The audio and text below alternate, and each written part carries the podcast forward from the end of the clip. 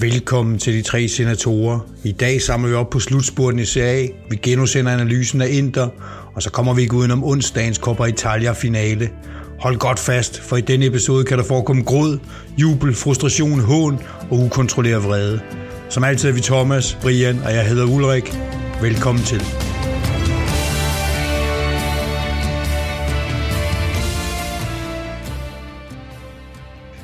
Velkommen tilbage. Vi har en rigtig spændende kamp, som vi lige skal have vendt. Det var Coppa Italia-finalen i går. Og øh, jeg må jo sige, jeg fik alt, hvad jeg egentlig havde bedt om. Jeg fik øh, drama, jeg fik kontroverser, jeg fik forlænget spilletid, jeg fik mål. Så jeg var godt underholdt, og øh, jeg håber da, at Inter har fejret deres sejr rigtig, rigtig godt. Men øh, nu vil jeg da gerne høre, hvordan øh, de deltagende senatorer egentlig har set på kampen. Og jeg synes at vi skal starte med, med taberen og være lidt øh, overbærende og, og give ham ordet først. Hvad siger du til kampen, Ulrik?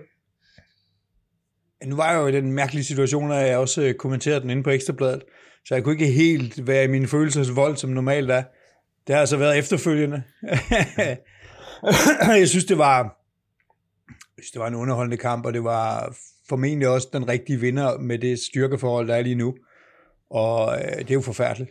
Det er jo helt forfærdeligt for Juventus øh, på den måde at tabe, ja, ikke mindre end tre ud af fire kampe mod Inter, øh, tabe to finaler mod Inter, og også tabe mesterskabet sidste år til Inter. Nu må det godt snart stoppe. Har I et Inter-syndrom? det er hurtigt Inter-syndrom, vi har opbygget her på en sæson. Nej, det har vi ikke. Vi har formentlig et fodboldspilsyndrom, som er, at vi ikke spiller så godt lige for tiden. Hvad vil du helst have af de to? Jeg vil aldrig have et indre syndrom. Er du vanvittig? Ej. Okay. Ej, nej, så hellere leve med at, at spille dårligt nu her i en periode, og det gør vi. Gud hjælpe mig også. Altså, det var, øh, det var svært at se på i perioder, og øh, jeg synes jo, at for alt det kvalitet, der er på Juventus hold, der er faktisk mange fodboldspillere, der sagtens kan spille fodbold, så er det forbavsende at se, hvor, hvor lidt de får ud af det, når de har bolden. Ja. Øh, det, bliver, det bliver altid lidt trist over at se på. Det kan jeg godt følge dig i. Nu, nu vil jeg meget sjældent rose jeres to klubber, men jeg synes faktisk, at jeres to hold leverede en super reklame for italiensk fodbold i går. Jeg synes jo, det var ikke bare en kamp. Det var spektakel og drama. Altså, vi snakkede lidt om, det var svært at komme ned fra det igen, ikke? da vi øh, inde i slukket, øh, slukket hvad det for, for eller laptopen var det jo den her gang. Ikke? Øhm, hvordan ser du det, Thomas? Var du også i din følelsesvold? Jamen, det var jeg i hvert fald. Øh, min onsdag for 14 dage siden, da vi tabte i Bologna, den var i hvert fald væsen, væsentligt værre, end det jeg oplevede i går aftes, så der kunne jeg lige få en onsdag med en god udgang. Øh, vi havde Tifo, vi havde nationalsang med Fratelli d'Italia, kontroverser, drama, øh, og så havde vi jo selskab af en rigtig god kommentator også, så det var en fantastisk øh, onsdag aften for mig. Men jeg synes også ligesom, Ulrik han sagde i løbet af kampen, også før kampen, at uh, Inter er lidt længere fremme end Juventus lige i øjeblikket. Det er lidt mere sammenhængende. Jeg synes, uh, Inter kommer foran øh, 1-0 ved det her fantastiske mål af Barella, hvor der er en del Juventus-spillere, der står lidt på hælen og bare står og venter og venter og giver ham øh, alle muligheder for at lægge den over i hjørnet så kommer ind der egentlig ikke frem til det helt vildt. Jeg synes, Diego og Lautaro, det virker stort set ikke øh, i går. Dybala, han kommer så frem til en to skudchance der i løbet af første halvleg, men uh, Inders start på anden halvleg, det var jo ren, øh, ren patsa, ren mareridt øh, at sidde og se på. Tre minutter, så ligger der to bolde i kassen, og så lige pludselig bagud 2-1. Øh, så ja, øh, det var en kamp, der bølge frem og tilbage meget, men altså man skal også være ærlig at sige, at der kommer jeg ikke. For mig at se, så havde jeg ikke som mindre fan og troede, at man kom tilbage, da man er bagud 2-1, hvis ikke man får det der, øh, lad os kalde det billige, lad os kalde det halvtønde, ikke eksisterende. Alt muligt omkring det der straffespark til, øh, til 2-2, som, som Ulrik nok tænkte i hvert fald, men som han ikke rigtig kunne sidde og sige der. Øh, det var... Jeg kunne, altså, ja, jeg kunne bare ikke, så, så er det, at jeg skulle være sådan nogenlunde neutral, og ikke bare køre sådan et klassisk øh, fan-rant men jeg kunne bare ind i mit hoved, jeg kunne bare ikke komme videre for det der. Jeg tænkte mig, jeg kan ikke se det der straffespark, og det har været hos VAR, og det har været godkendt. Men hvad foregår der? Og det, jeg kan stadigvæk heller ikke se det i dag. Øh, og det var jo, ah, det var altid øh, svært at sige, om det er kampafgørende, men på det tidspunkt virkede det kampafgørende, at Juventus var lidt ovenpå i det omfang, de overhovedet kan være ovenpå lige for tiden. og så ind der presser, man kommer ikke rigtig til noget, og så får man det straffespark, og så lige pludselig, så har man både du ved, udlignet, og energien er vendt fra det ene hold til det andet hold, og man går ud i forlænget. Ikke? Og der vidste jeg godt, hvor den ville ende. Det virker som om, at kampens moment skiftede med, Ja, med den episode der. Ja, episoden skifter der, og, og vender det selvfølgelig på resultattavlen. Jeg forstår ikke rigtig, hvad det er, Allegri han gør der, der er en, der laver en tredobbelt indskiftning, og blandt andet sender Di Marco ind på banen, fordi der smider man Bonucci ind og går over med fem mand nede bag i, og har kun øh, Locatelli og Rabiot centralt, tror jeg det er. Øh, og Di Marco han kommer til at lave en rigtig masse løb, da han kommer ind og skaber en masse overtal øh, på midten der. Øh, for jeg sidder slet ikke med følelsen af, at Inter med Lautaro og Correa derinde der kan skabe noget, øh, fordi Juventus pakker sig. Så den kommer på en, på en lidt vender på en billig baggrund med det straffe der, men jeg synes, at Allegri laver en fejl med den indskiftning, hvor han går for langt tilbage. Det forstår jeg ikke. øh, Det har vi set før, men jeg, jeg forstår ikke rigtig ja. den approach der. Ej, men det, det er jo... Det er jo bare Allegri. Altså, det er jo bare... Det, det er jo simpelthen... Det, det er ligesom Italiens fodbold de gamle dage, ikke? Når du er foran, jamen, så safety first, så øh, skifte... Øh, altså, i slutningen af hans gamle periode skifter han til Barzaglia ind, ikke? Kom han ind øh, og skulle være endnu en garant i forsvaret i de sidste 10 minutter, eller sådan noget. Øh, og, og nogle gange virker det, og så ser han godt ud, eller fornuftig ud, og nogle gange så går det som i går, at, øh, at man så ikke har noget at komme tilbage med, når man... Og det var, det var et meget ubalanceret hold, der var på til sidst. Altså du kører med relativt mange angriber, eller i hvert fald offensive spillere, og så mange forsvarsspillere, og så ingen midtbane. Så øh, det, Hvad siger I til udvisningen? det er bare en svær anden halvleg. Hvad siger I til udvisningen af Allegri? Hvis Lautaro går og sparker ham i røven, så øh, kan jeg da godt forstå, at han bliver sur. Altså, det vil jeg, jeg er sur på Lautaro, og han har ikke engang sparket mig i røven. Jamen, jeg, jeg ja. hørte godt, at Ligger han udtalte efter kampen, der var en eller anden intermand, der havde sparket ham øh, bagfra eller et eller andet, men er det kommet frem, at det var argentineren, der gik amok der, eller en Nej, eller anden? det er min øh, egen teori. Ja. Ja. Jeg tror, nej, jeg tror det, det var en, der assistent, og... øh, ham der Faris, og så øh, Allegri, der havde en del kontroverser i løbet af den kamp der, men de var da nødt til at holde ham tilbage til sidst i hvert fald. det, det er jo rigtig dumt og uprofessionelt, og, og som vi også lige snakkede om, inden vi gik på her, Brian og jeg, ja, det, det er jo ikke det bedste signal til holdet, og det, han plejer faktisk heller ikke at gøre det, men, øh, men ja, det, det, Det bidrog meget til underholdning, vil jeg sige. Det, øh, ja, jeg vil det nødt have jeg det forestille foruden, men øh, jeg havde heller ingen aktier i det. Så øh, nej, jeg vil Det også godt lige, øh, lige vende de der, du, Thomas, du var inde på de der to tifor der. Altså, jeg synes de var flotte. Jeg synes specielt Inders var flotte. Jeg så et tweet, og jeg ved ikke, om det passer, men nu kan jeg lige vente med jer, at, at forskellen på de to tifor, jeg synes Inders var meget bedre, det var mere kreativt, det var mere farverigt, hvor, hvor Juventus egentlig var bare striberne. Forskellen i dem, det er, at i Inter, der er der ultras, og der accepterer klubben der ultras. Det gør Juventus ikke, at der er ultrascenen ikke så velset. Øh, hvad, hvad siger du til den påstand, Ulrik? der er jo stadigvæk øh, en del ultras i, i Juventus, men de har ikke den samme magt, som de havde tidligere. Man har jo taget et opgør med dem, som også, der også blev gjort i Roma og andre steder. Øh, så de, og de har også i en periode strækket over, at de ikke længere kunne få de her rettigheder. Men de rettigheder, de taler om, det er jo retten til at få gratis billetter, retten til at sælge merchandise, retten til at sælge billetterne videre, retten til at være i forbindelse med kriminelle organisationer, som jo næsten bragte øh, Agnelli i, i øh, altså han var jo reelt i sådan en, en øh, mafia-undersøgelseskommission, fordi de her øh, ultraorganisationer havde tilknytning til nogle rigtig grimme organisationer. Og det vil man ikke have. Man er simpelthen ikke øh, ind i fedtifade på den måde. Så ja, de er lidt mere undertrykte, men de er der. Man har jo tre-fire meget dominerende ultragrupper i, i uh, Juventus. Uh, jeg tror bare, at de, var lidt, de, de er lidt nede, ligesom alle os andre. Så er de måske også nede på, på kreativitet. Og øh, dem, der er i Inter, de er lidt oppe lige for tiden. Har I mere til uh, Coppa Italia, eller skal vi lukke den? Altså, jeg, jeg må jo lige sige, at jeg gik jo meget, eller jeg blev interviewet en del i starten om, hvad det her kommer til at betyde.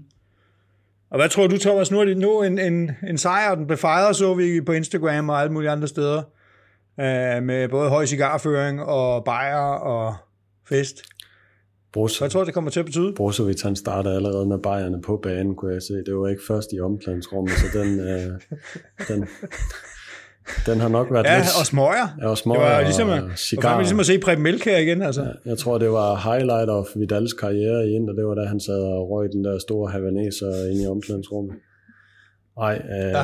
jeg, jeg vil godt lige øh, som afrunding lige slå et slag for øh, ham her, kroaten. Vi snakker altid om Brozovic, men øh, ham her på 33, Ivan Perisic, spiller bare en brandkamp igen og gør det næsten uge for uge. Øh, ham og bare det der straffe op til, til 3-2 op i hjørnet, og så scorer det der kanonmål til 4-2, men inden der i de første 40 minutter kører han jo rundt med Danilo øh, fuldstændig på den flanke der, og, og vinder også duellen mod Quadrado, der han trækker der ned.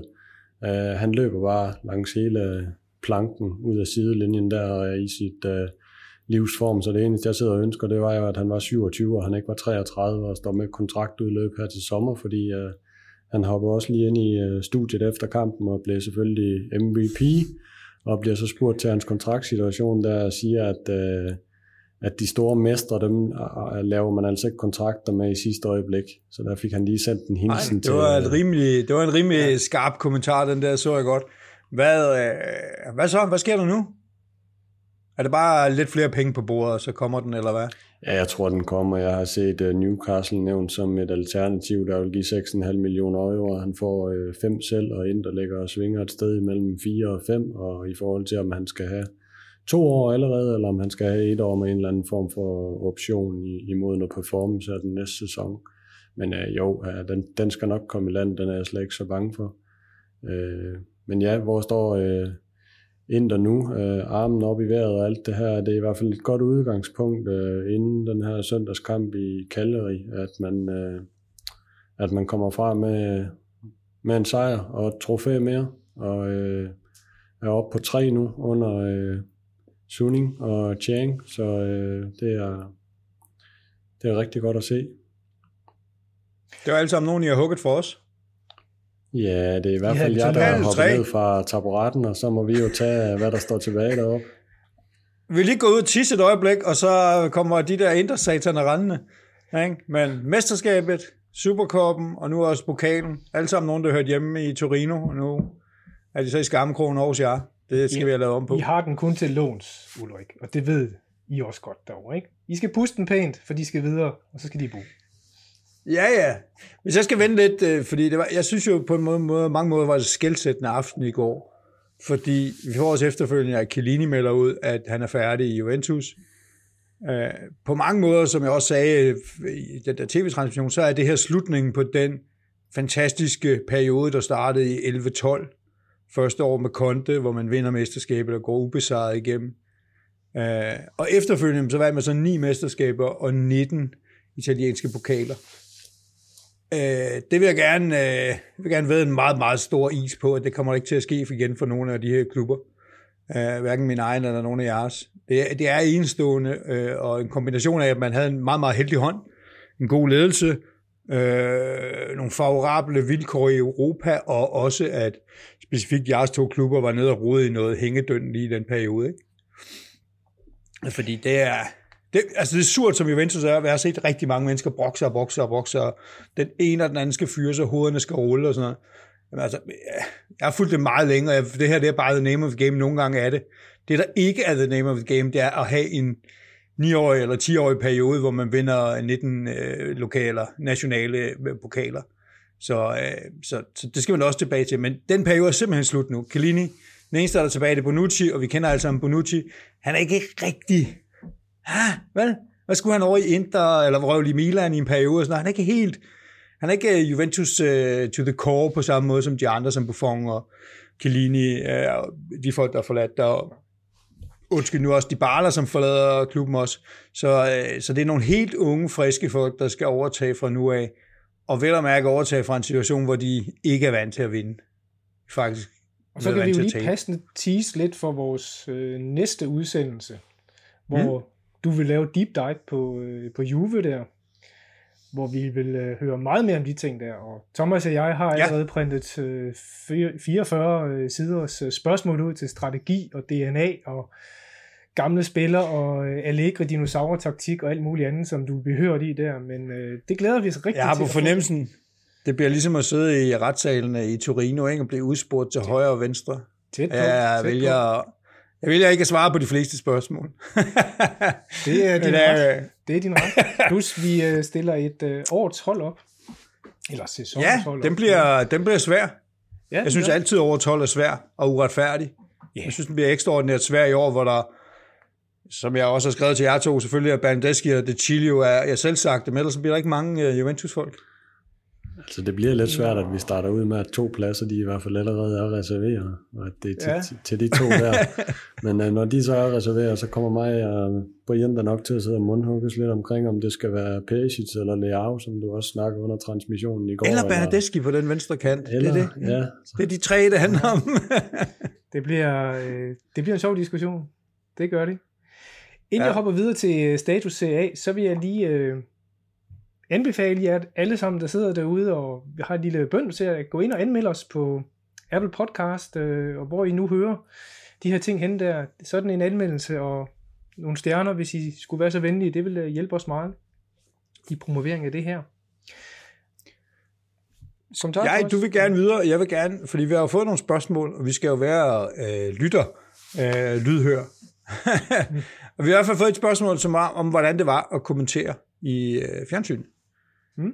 Øh, og jeg er jo ligesom alle andre en fan, der altid synes, kommentatorerne gør det forfærdeligt, og udtaler navnene forkert, og fokuserer på det forkerte, og alt sådan nogle ting. Nu fik jeg lov at prøve det selv. Det er faktisk øh, det, det er en ret halvsvær disciplin. Øh, øh, for det første så har man en producer i øret, så man, man har en, der taler til en. Samtidig så har man al stadionlyd og den anden kommentator og sin egen lyd, kunne hjælpe mig, inde i ørerne. Og det forstyrrer lidt samtidig med, at man hele tiden skal prøve at planlægge. Og så for mig at se, så var den største udfordring egentlig at, at prøve at holde mig lidt neutral, og jeg kan, kunne godt høre, at jeg indimellem kom til at sige vi om Juventus og sådan nogle ting. Det, det må man jo ligesom leve med. Øh, ellers så synes jeg, at det var, det var en sjov oplevelse, men det tog også øh, noget af den øh, energi fra det, jeg synes er, er fantastisk ved at se fodbold, nemlig det der følelsesmæssige. Øh, altså, jeg kunne jo ikke øh, på, en, på, nu var jeg lige ved at sige national tv, det er trods alt Ekstrabladets web-tv, men, uh, men jeg kunne ikke sidde på Ekstrabladets web-tv i hvert fald og bryde sammen og råbe og tænke mig som tosset, som jeg godt kan finde på, når jeg sidder alene derhjemme. Ikke?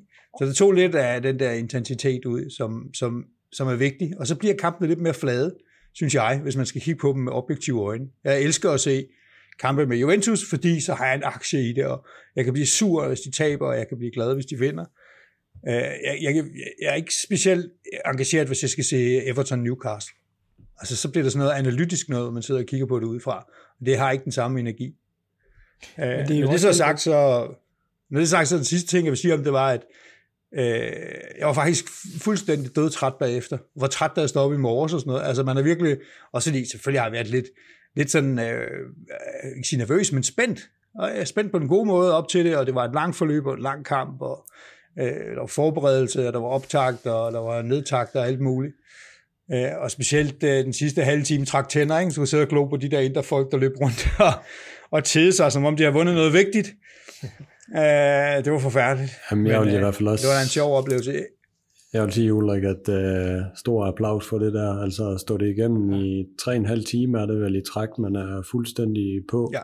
Fordi du både har optakten, og så har du kampen lige på, og så går man altså ikke bare på pause med reklame, men så sidder du også og kommenterer og analyserer på første halvleg der, direkte til anden halvleg, og så skal vi altså også lige ud i en øh, omkamp, og vi havde en nedtakt også, og øh, en masse i blåsort, der løb foran en, der jublede, så man var lige ved at rive ens øj- øjne ud som, øh, som Bianconetti.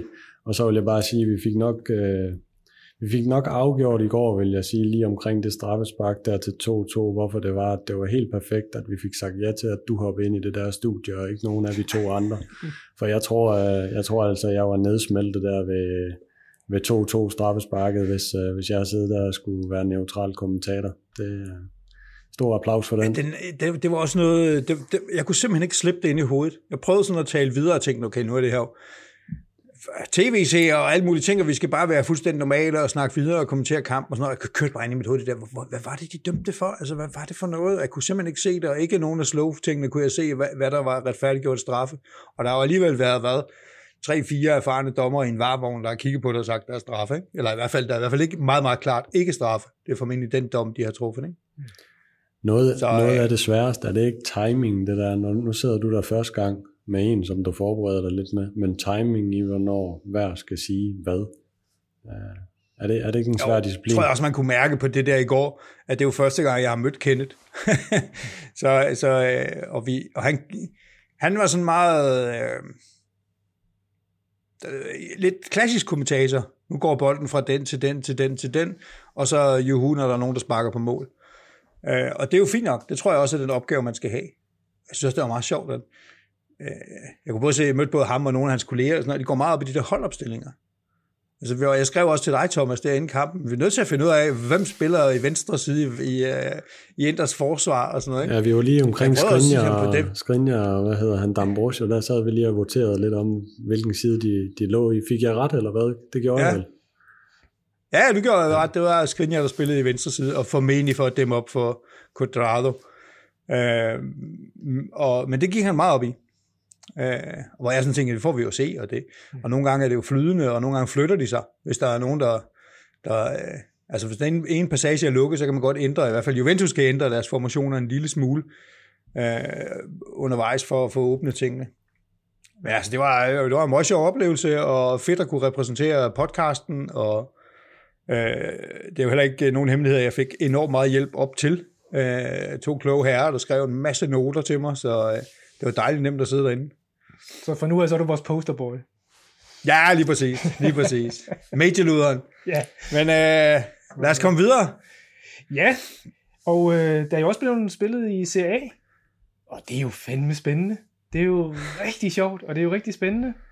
Øh, hvis jeg må lægge ud, så synes jeg jo, det var en fantastisk kamp i Verona, og et fantastisk sted for Milan lige at få en sejr der, fordi det er jo sådan et uh, mytisk sted, Fatale Verona, hvor øh, Milan før har mistet et mesterskab, og de kommer bagud, men så øh, knokler de sig tilbage, og der er altså sådan en tonale der, som viser sig som en eller anden, øh, en eller anden personificering af Grinta, vil jeg næsten sige det. Altså, en, der har Barella, jamen altså, Milan har Tonali, det ser godt ud, det må jeg sige. Og jeg vil godt nok hellere stå i den situation, som Milan står i lige nu, og have Atalanta på hjemmebane, end at være Inter, der skal ud og spille mod Cagliari, der kæmper mod nedrykning.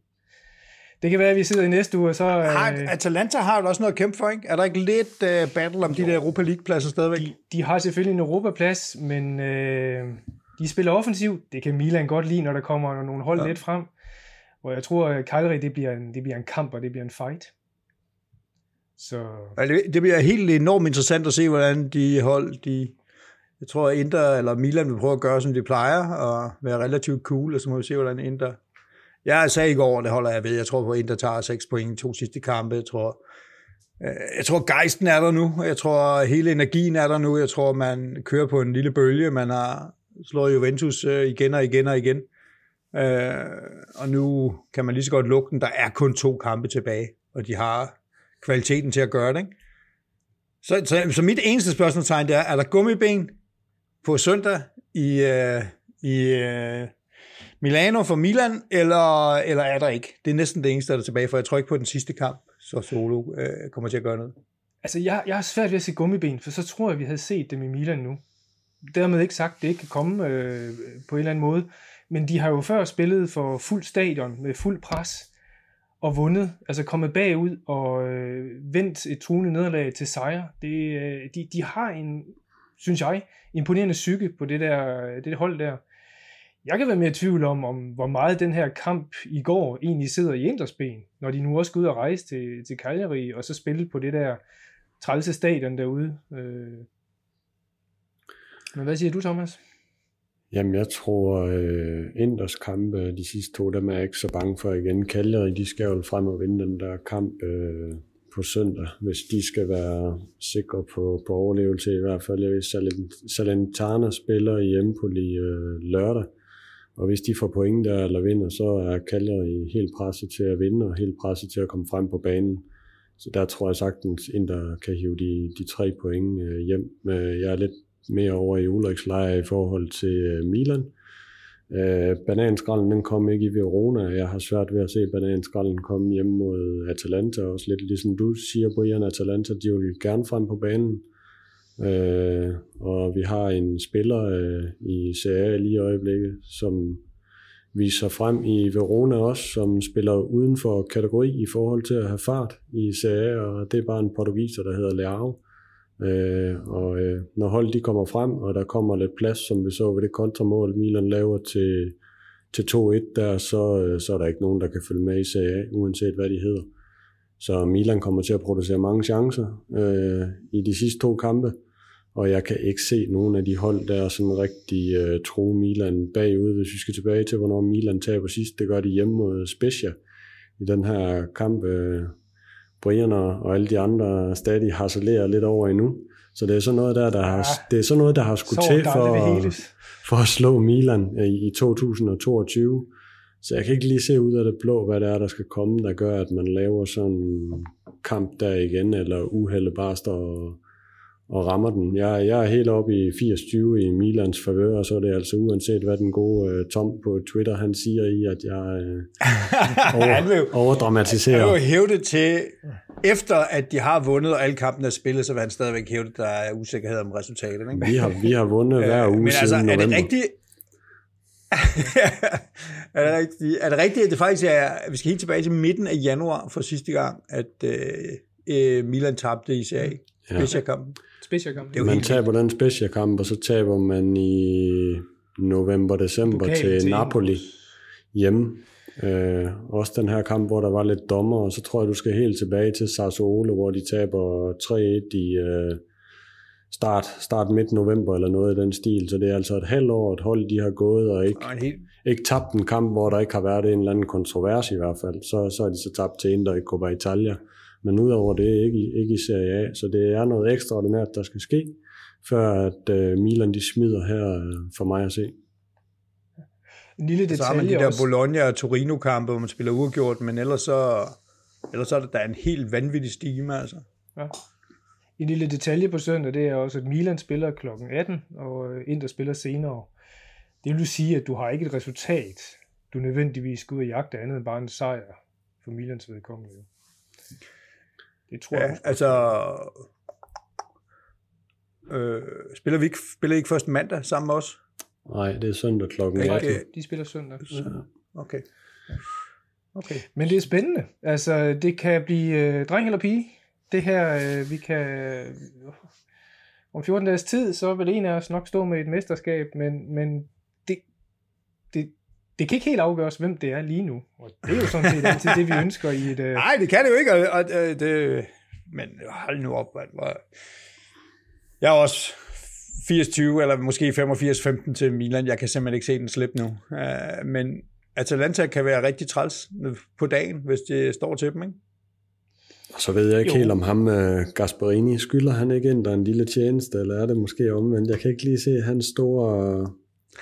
Uh, hans store arbejde Ej. i forhold til, jeg ved godt, at Atalanta, de har det her Europa League, vil man hellere i frem for at inde på en eller anden syvende plads og Conference League, men uh, at det lige pludselig var ham, vi skal sætte os lid til, skal hjælpe ind her, det, det ved jeg ikke lige helt. Men det kan da være, at vi kan bede Steven Chang om at trække lidt i tråden og snakke med Moratti, og så kan det være, at Moratti han kan ringe til Gasparini og sige undskyld for, at han kun troede på ham i fire kampe der for, for 10 år siden.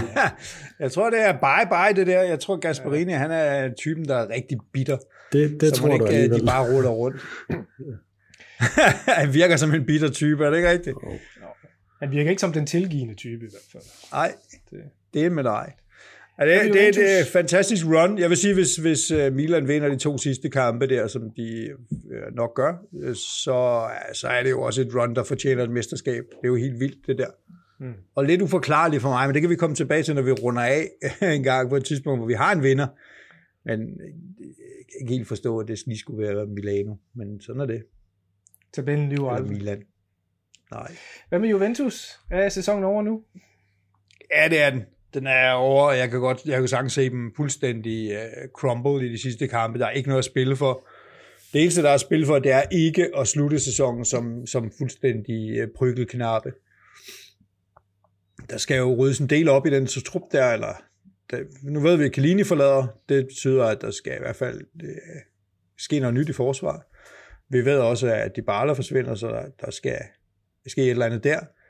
Man skal have et spilsystem. Jeg tror, at Juventus, hvis, når, det, når julemanden ringer og spørger, så tror jeg, at Juventus ønsker sig rigtig meget et koncept.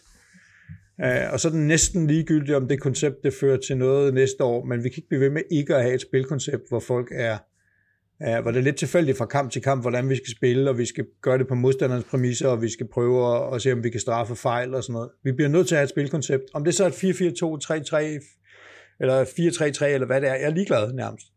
Vi var nødt til at have et koncept, som er at sige, at vi spiller på den her måde, og hvis vi gerne vil lave mål, så foregår det med de her systemer. Altså det er jo ynkeligt at se Juventus, og det har det været de sidste 3-4 år næsten, at man virker næsten en lille smule paf, når man kommer op på modstanderens banehalvdel. Så hvad fanden er det, vi skal lave heroppe, ikke? Og du kan allerede forberede dig til næste uge, fordi jeg vil stille spørgsmålet. Hvorfor? Hvorfor er der ikke det? Ja. Det behøver du ikke svare på nu, fordi nu har du en hel uge Nej, til at gå og tænke over det. Men det er jo helt mystisk, at en klub med så stærk en DNA ikke har et koncept. Og ikke har haft det i Ja. lang tid. Men Ja. det bliver sgu spændende i næste uge. Ja, det må man sige. Der, er- der er lidt at tage hul på. Der er et par byller, der lige skal plukkes, plukkes hul på. Det er noget materie, der skal, til, der skal ud. Ja. Men øh, ja, det er det. Og så, øh, så er det, og som vi også kommer ind på i næste uge, men det er jo ikke nogen hemmelighed. Alle folk ved det. Juventus kommer ud med, med 210 millioner underskud sidste år, kommer ud med et grimt det underskud i år. Man skal ned og ramme et eller andet, der ligner øh, de 20 millioner om året, eller øh, i hvert fald 20 millioner i gennemsnit over tre år, som vi ved. Det vil sige, at der er, der er alt, alt, alt for høj øh, omkostningsniveau i klubben, som der er i dag. Så enten så skal man skaffe sig en masse indtægter, og gøre ligesom Thomas og company og sælge sin sjæl ud i Kina. Øh, jeg tror bare ikke, der er ret meget sjæl tilbage at sælge hos Juventus. Vi har solgt det hele. Så, øh, så det bliver nok noget cost-cutting. Og det vil sige, man kan ikke bare sige, at vi starter den nye cyklus med lige at købe en 3-4 stjerner, og så, øh, så kører vi derud af. Fordi de penge er der bare. Eller, jo, pengene er der. Du kan sagtens betale for dem. Du kan også ringe til John Elkan og sige, må vi få nogle flere? Ja, ja. Men så skal vi bare ikke spille Champions League jo. Fordi så kan vi ikke leve op til de kriterier. Så øh, ja, jeg kan mærke, nu bliver jeg, nu ender det snart i et rant, hvis ikke vi stopper mig. Vi stopper, Så der her, stopper Ulrik. Men så vil vi gå videre til øh, en relaunch af Thomas' øh, super gode og meget detaljerede øh, gennemgang af Inter, The Deep Dive of Inter. Og øh, grunden til, at vi lige øh, tager den frem igen, det er for det første, fordi den er god, og for det andet, så er det fordi, at øh, vi arbejder jo stille og roligt med vores teknik og lyd, og øh, ja, vi har smidt øh, Darth Vader ud nu. Han øh, er ikke med os og, og stønner lidt øh, bag vores mikrofoner det. Så øh, der skulle gerne komme en, øh, en ny, frisk og krystalklar udgave af Thomas' øh, rigtig gode deep dive i Inter. Så frisk som vi nu kan gøre, Thomas, ikke? Øh, Jo, jo. Men i hvert fald uden, uden de store katastrofale lydproblemer, der var, da vi lavede episode 2 ud første gang, og vi fik meget fortjente hook for det, apropos de anmeldelser, som du nævnte tidligere. Og det var helt fair. Vi har rettet det, og derfor så får man også nyheden for at genhøre Thomas' fine analyse. Det var ikke, for, at- det var ikke fordi, at jeg havde et eller andet astma-tilfælde, vil jeg godt lige varedeklarere. Det var, øh, eller en eller anden stønner på linjen, eller hvad var det, Brian han sagde? Jeg tror, der er mere end en af lytterne, der har ringet øh, 112, ikke? Så jeg bliver nødt til at købe ud og kigge på ham der. Det er helt galt. Altså, hvad sker der med ham? Okay, men lad, lad os snappe det, lad os høre det, og så vender vi tilbage og, øh, og tager en lille snak om det med, med dig, Thomas. Yes. Øh, jamen, vi har jo Inter Deep Dive på øh, programmet, øh, og øh, jeg har jo kopieret lidt fra Storbror Brians gode skabelon fra sidst, og snakker om øh, Inter og ejerskab, øh, strategi, organisation, taktik, resultater på og uden for banen, og så har jeg selv et lille bud til sidst på, på Inders fremtid de næste, de næste fem års tid. Øh, men inden da, Brian han har stillet mig et vildt spørgsmål inde på Twitter. Det er uundgåelige spørgsmål. Hvorfor holder du med Inter? Hvorfor er du egentlig interister? Øh, jeg blev jo fan, øh, fordi Lothar Matthäus er mit store idol, øh, så derfor har jeg egentlig fulgt dem der fra slut 80'erne. Alle går og holder med Barcelona, United eller Milan dengang, dengang, og i Italien så er det Milan og Juve, der er de største. Og så er der den her lillebror i Milano, som har tre tyskere, og som mest løb rundt i, i UEFA-koppen. jeg kunne nok godt bare lide den der underdog-rolle, som, øh, som Inter havde der i starten af 90'erne, og så forelsker jeg mig jo også lidt i ham her, Massimo Moratti, der, der elsker klubben og køber den, fordi han kopierer eller, eller nok også overgår sin far, og prøver at tage kampen op mod jeres mægtige øh, Berlusconi og Agnelli, øh, og så var han jo egentlig bare en fan, som, som vi andre, bare med lidt, øh, lidt dybere lommer. Og som sådan, så er han jo egentlig en, man kan identificere sig med, fordi øh, hjertet det er med i det. Og så gror det her patser ind og fænomen nok bare lidt ind i, øh, i huden på en. Øh, frit oversat patser ind bøger skøre ind Altså primært fordi man aldrig rigtig før en sæson vidste, om det her det blev godt eller om det blev skidt. Man lider, eller så jubler man med, med klubben og med Moratis, så det var, øh, for mig var det, har det altid været sådan store følelser i enten den ene eller den anden retning. Og øh, så kan man altid snakke om trofæer, hvor mange trofæer øh, vi tre altså, klubber har øh, og har vundet. Øh, men så vil jeg så bare sige, at modsat i andre to klubber, så har vi i Interland to af de helt unikke og faktisk også de mest moralsk rigtige trofæer her i pokalskabet. Et, den eneste klub, der aldrig har rykket ud af CA, og den eneste klub, der har vundet The Treble. Så øh, inden øh, Ulrik han, øh, han muter mig, eller Brian gør, så lad mig endelig hoppe videre. Øh, ejerskabet... Jeg synes, du kunne godt lide den der underdog-rolle. Var det noget med det? Ja. Den kan vi altså godt fikse, at du kommer tilbage i. Kan jeg komme tilbage i... Uh, Passer den, ikke ind med det her... Uh... Jeg synes, du gør lidt ja. højt allerede nu.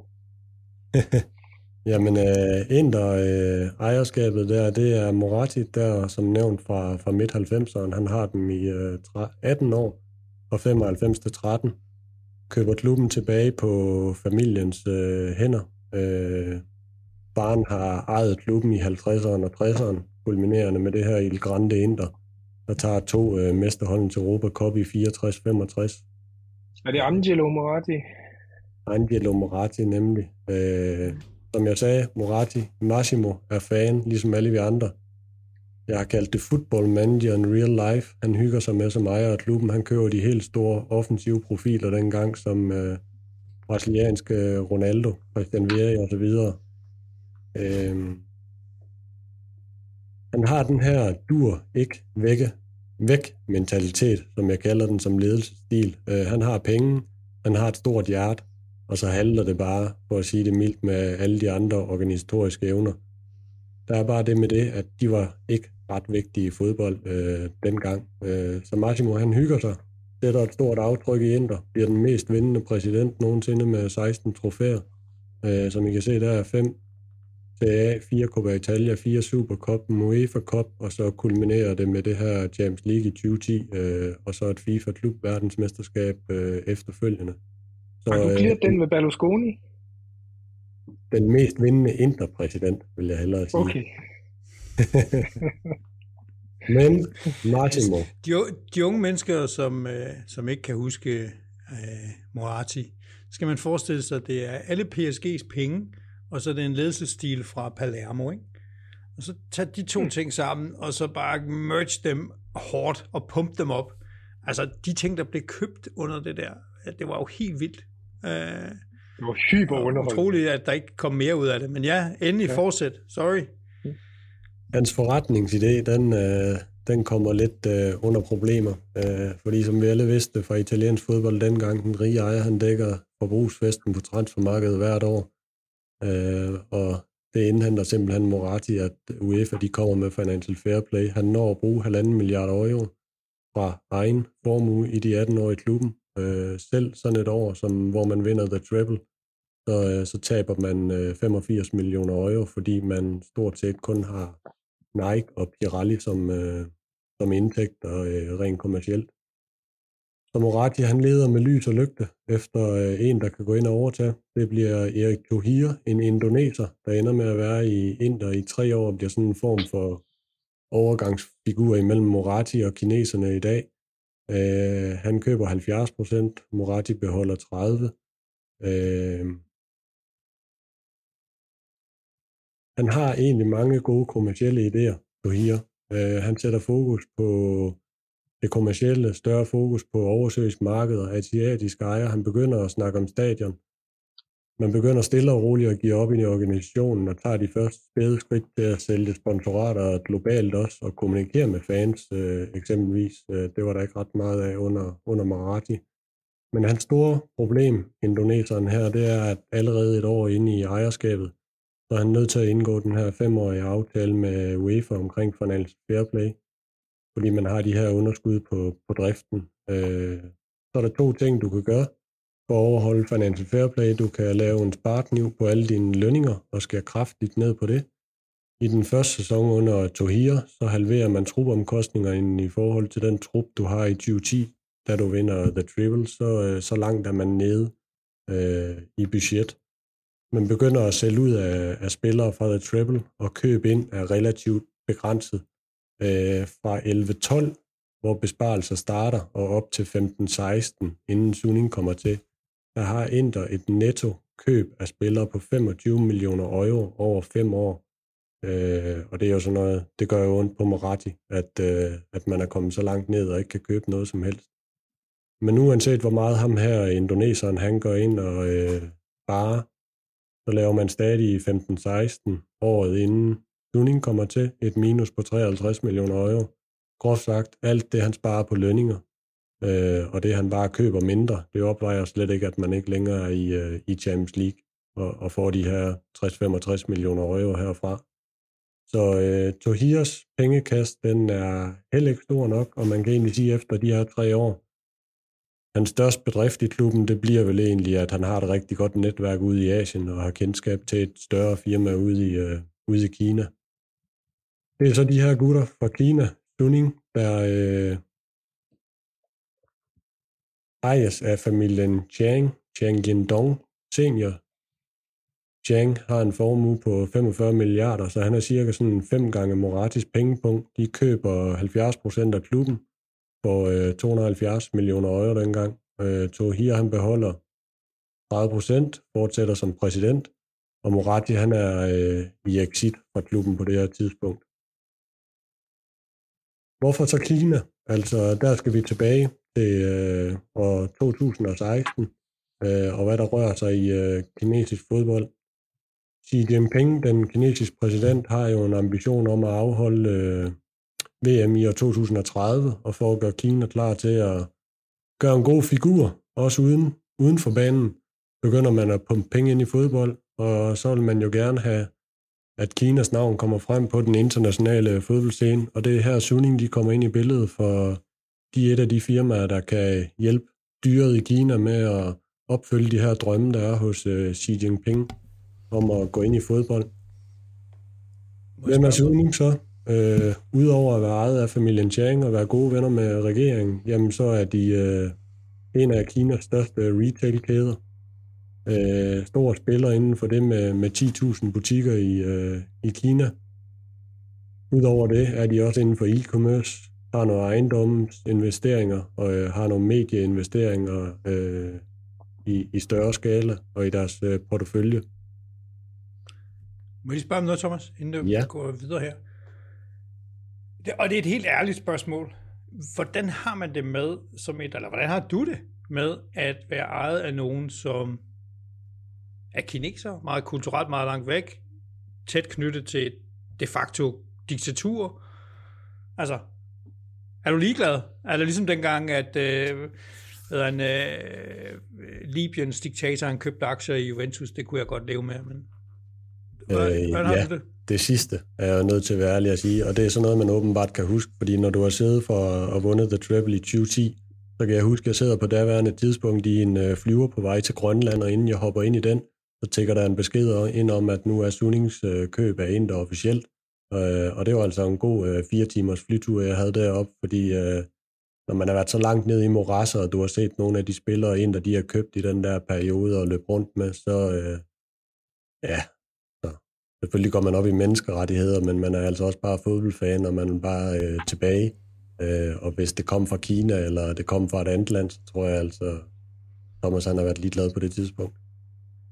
Ja, men det var, altså, det var også det, vi ser fra Newcastle for eksempel. Ikke? Ja, de render rundt og jubler over at være Saudi-ejet. Ikke? Nu har vi vanvittigt mange penge, og ja. så der henretter Saudi 55 mennesker dagen efter. Og sådan noget. Altså, det er, det, det, jeg skal ikke pege fingre af nogen. Jeg fik lige flet ind, at Gaddafi var, var relativt stor aktionær med 5% i Juventus på et tidspunkt, så det er ikke for, at jeg sådan vil pege fingre, men, men det er en interessant diskussion, og der bliver mere og mere af det. Ikke? Nu skal jeg ikke stjæle dit uh, intershow, men jeg synes bare, det var et færre spørgsmål. Helt sikkert. Øh, fodboldens øh, taburet, de tre ben, hvordan er det Sunning, de vil få øh, Inter tilbage på, øh, på den europæiske fodboldscene? Øh, på det her tidspunkt, der ligger Inter nummer 19 på den her Deloitte Money League, du øh, snakkede om før, Ulrik. De har en omsætning på 200 millioner euro. De største klubber ligger på 600 millioner euro, så man er miles away fra, fra Europas top. Man har lagt nummer, imellem nummer 4 og nummer 9 i Serie A i, i fem år, øh, og man er, ikke i, øh, man er ikke i Champions League, så hvordan er det, man vil øh, løfte klubben økonomisk?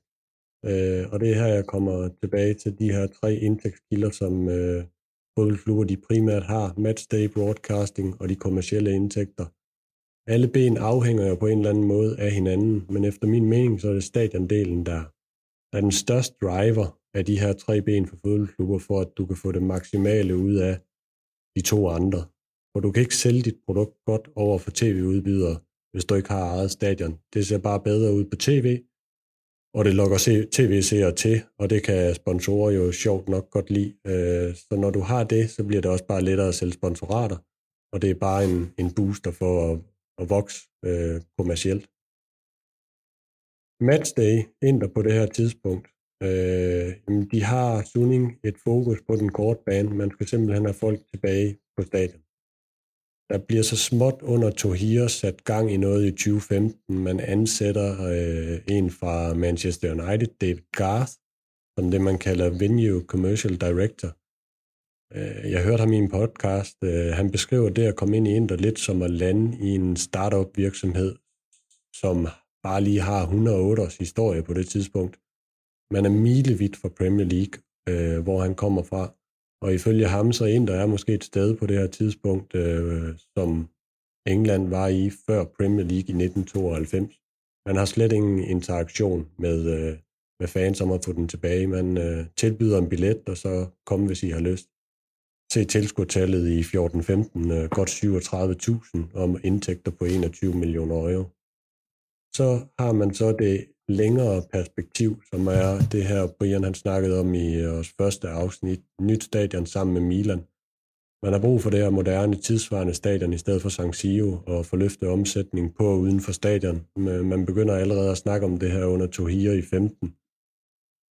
Og man prøver i det her, øh, kan man renovere San Siro og alt det her, men det er no-go. Øh, der skal nyt til 80 millioner euro i øh, potentiel omsætning ud fra øh, 62.000 tilskuere i 2027, og så de her 30-40 millioner euro i yderligere omsætning fra 2030 øh, på det her byfornyelsesprojekt omkring stadion. Øh, noget andet, som er Sunnings vision på det her tidspunkt, det er lidt noget, man kan kalde fodboldens økosystem. Man vil ikke bare eje en fodboldklub, man vil gerne eje flere led af kæden fra agentvirksomhed til broadcastingrettigheder til at eje akademier rundt omkring i verden. Man byder faktisk på de italienske tv-rettigheder til det kinesiske marked. Dem får man ikke. Man får dem fra Premier League igennem et kinesisk selskab, man også har i deres medie, mediekoncern. Så man har store ambitioner, og man har også midlerne til at, til at gøre noget ved det øh, på det her tidspunkt. Kommercielt, hvor man hen der, man har Nike og Pirelli stort set som ens kommercielle indtægter øh, med udløb i 24 og i 21 på det her tidspunkt, så man kan ikke røre ved den. De giver 30 millioner euro. Det er i europæisk øh, kontekst øh, peanuts. Så går man ind og øh, laver den klassiske som ejer med at pumpe penge ind fra, fra egen lomme. Alt det, man må for UEFA i forhold til fair market value, som vi også snakkede lidt om sidst. Træningsanlægget får Sunningsnavn, man bliver sponsor på alt øh, træningstøj. Den næst kommercielle øh, indtægt, øh, man skaber, det er sponsorater fra de her regional sponsors, og det er jo relateret til kinesiske øh, sponsorer. Andre tiltag, man gør, jamen Suning har 10.000 butikker, man ophæver, øh, eller ikke ophæver aftalen med Nike, man køber licensdelen ud af Nike, øh, sådan man egentlig må sælge merchandise i Nikes navn i de butikker, man selv driver. øh, i Kina, og man, må, man laver nogle samarbejder med Amazon øh, for at sælge det online, også på de kanaler. Så vil man så løfte Inders brand på SoMe øh, med Inter Media House. Inders brand det er fuldstændig øh, skudt i sænk øh, efter en periode med dårlige resultater siden 2010. En af de ting, man har forsømt, eller kan vi sige aldrig har gjort noget ved, det er sådan en digital strategi for at løfte brandet. Og det vil man gerne løfte for at, at skabe øh, ind i det, man senere øh, danner, øh, som hedder Inter Media House, ret kort tid efter Suning er kommet til. Det vil sige, fans, sponsorer og alt det her skal inviteres ind i øh, interverden ved at man selv skaber sit content og sender ud på sociale medier. Tiltræk de yngre fans og alt det her moderne, som Brian også snakkede lidt med lidt om i forhold til Milan sidste gang. Man laver en ny tv-kanal, Inter TV, med fokus især på det asiatiske marked øh, og sender daglig content ud der. Men som sagt før, en der store udfordring i deres strategi, det er, at man er bundet af en settlement agreement med UEFA i forhold til Financial Fair Play. Max 30 millioner i underskud øh, ved udgangen af 2019. Øh, det første Suning gør, det er egentlig at gå til UEFA og sige, vi vil ud af den her aftale, det er vi penge nok til, kan vi ikke købe os ud. Men det er en aftale, der er indgået under et tidligere ejerskab, så det, øh, det kan man ikke. Det er no-go. Man er nødt til at holde den til 2019. Og derfor laver man egentlig den politik på det tidspunkt, at øh, man vil ikke sælge bærende spillere, og man skal jo gerne ind i Champions League igen. Så derfor finansierer man egentlig FFP på en måde, kan du sige, ved at sælge spillere fra Primavera-holdet, yngre spillere, og sælger omkring for 150 millioner euro hen over fem år fra akademiet, øh, der fra 2014. Øh, så det, det, det er sådan deres strategi, da de starter øh, på kort og, og lidt længere sigt. Hvis vi lige prøver at tage deres organisation øh, ind der i dag, den kan vi godt løbe lidt hurtigere henover. Øh, der er lidt en fase 1 og en fase 2 for Inders organisation under Sunning. Man har Tohir, der først ryger ud i slutningen af 2018, hvor hans 30% bliver købt af et firma ved navn Lion Rock Capital. Lad os bare kalde dem gode venner af Sunning, som køber øh, den del af Inder. Øh, efter det køb øh, til ens egne venner, som man i princippet låner pengene til købe, så Dunning er faktisk de facto 100% ejer på det her tidspunkt.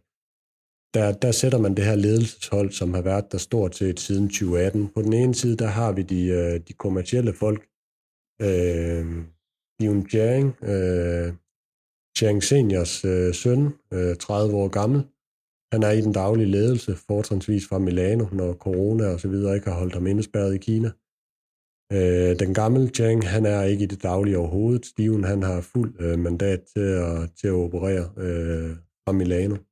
Der har vi øh, manden, der aldrig ældes, vicepræsident Javier Zanetti. Han kan sikkert godt stadig tage en kamp på afbud, vil jeg tro. Øh, kamprekord holder for os klub historisk med 858 kamp. Øh, Moratis første indkøb som præsident. Det er der også noget nostalgi i. Altså, Zanetti opererer i dag officielt som vicepræsident af titel jeg vil nok mere kalde ham en slags ambassadør, det gode ud, øh, ansigt udad til. Primært når talenter fra Argentina skal lokkes til, eksempelvis Lautaro, så, øh, så kan man godt sende Zanetti en tur til, øh, til Sydamerika. På vores højre side her. Thomas, ja. ja, for Zanetti, han får vel ikke øh, beskidte fingre i den ledelse. Han, han er vel det gode ansigt ud af til en, en ambassadørrolle. Derfor ser du heller aldrig Zanetti være ude i forbindelse med, der Ragnarok for et års tid siden, i forbindelse med manglende lønudbetaling og alle de her ting, vi kan komme tilbage til. Så noget, det holder han sig væk fra. Øh, han har stort set kun de gode sager. Men det synes jeg sådan set både er smart for ham, men også for Inder. At der er altid en eller anden form for øh, solid støtte i alt det her. Øh, og så ved jeg ikke, hvor dygtig han er til det, eller men, men der er et eller andet, du kan kigge hen imod, som er rent når der sker mange ting. Præcis. Jeg tror, jeg sprang over CEO for The corporate, Alessandro Antonello. Han har været der siden 2015. Han har haft lidt flere roller. Han bliver CEO i 2017.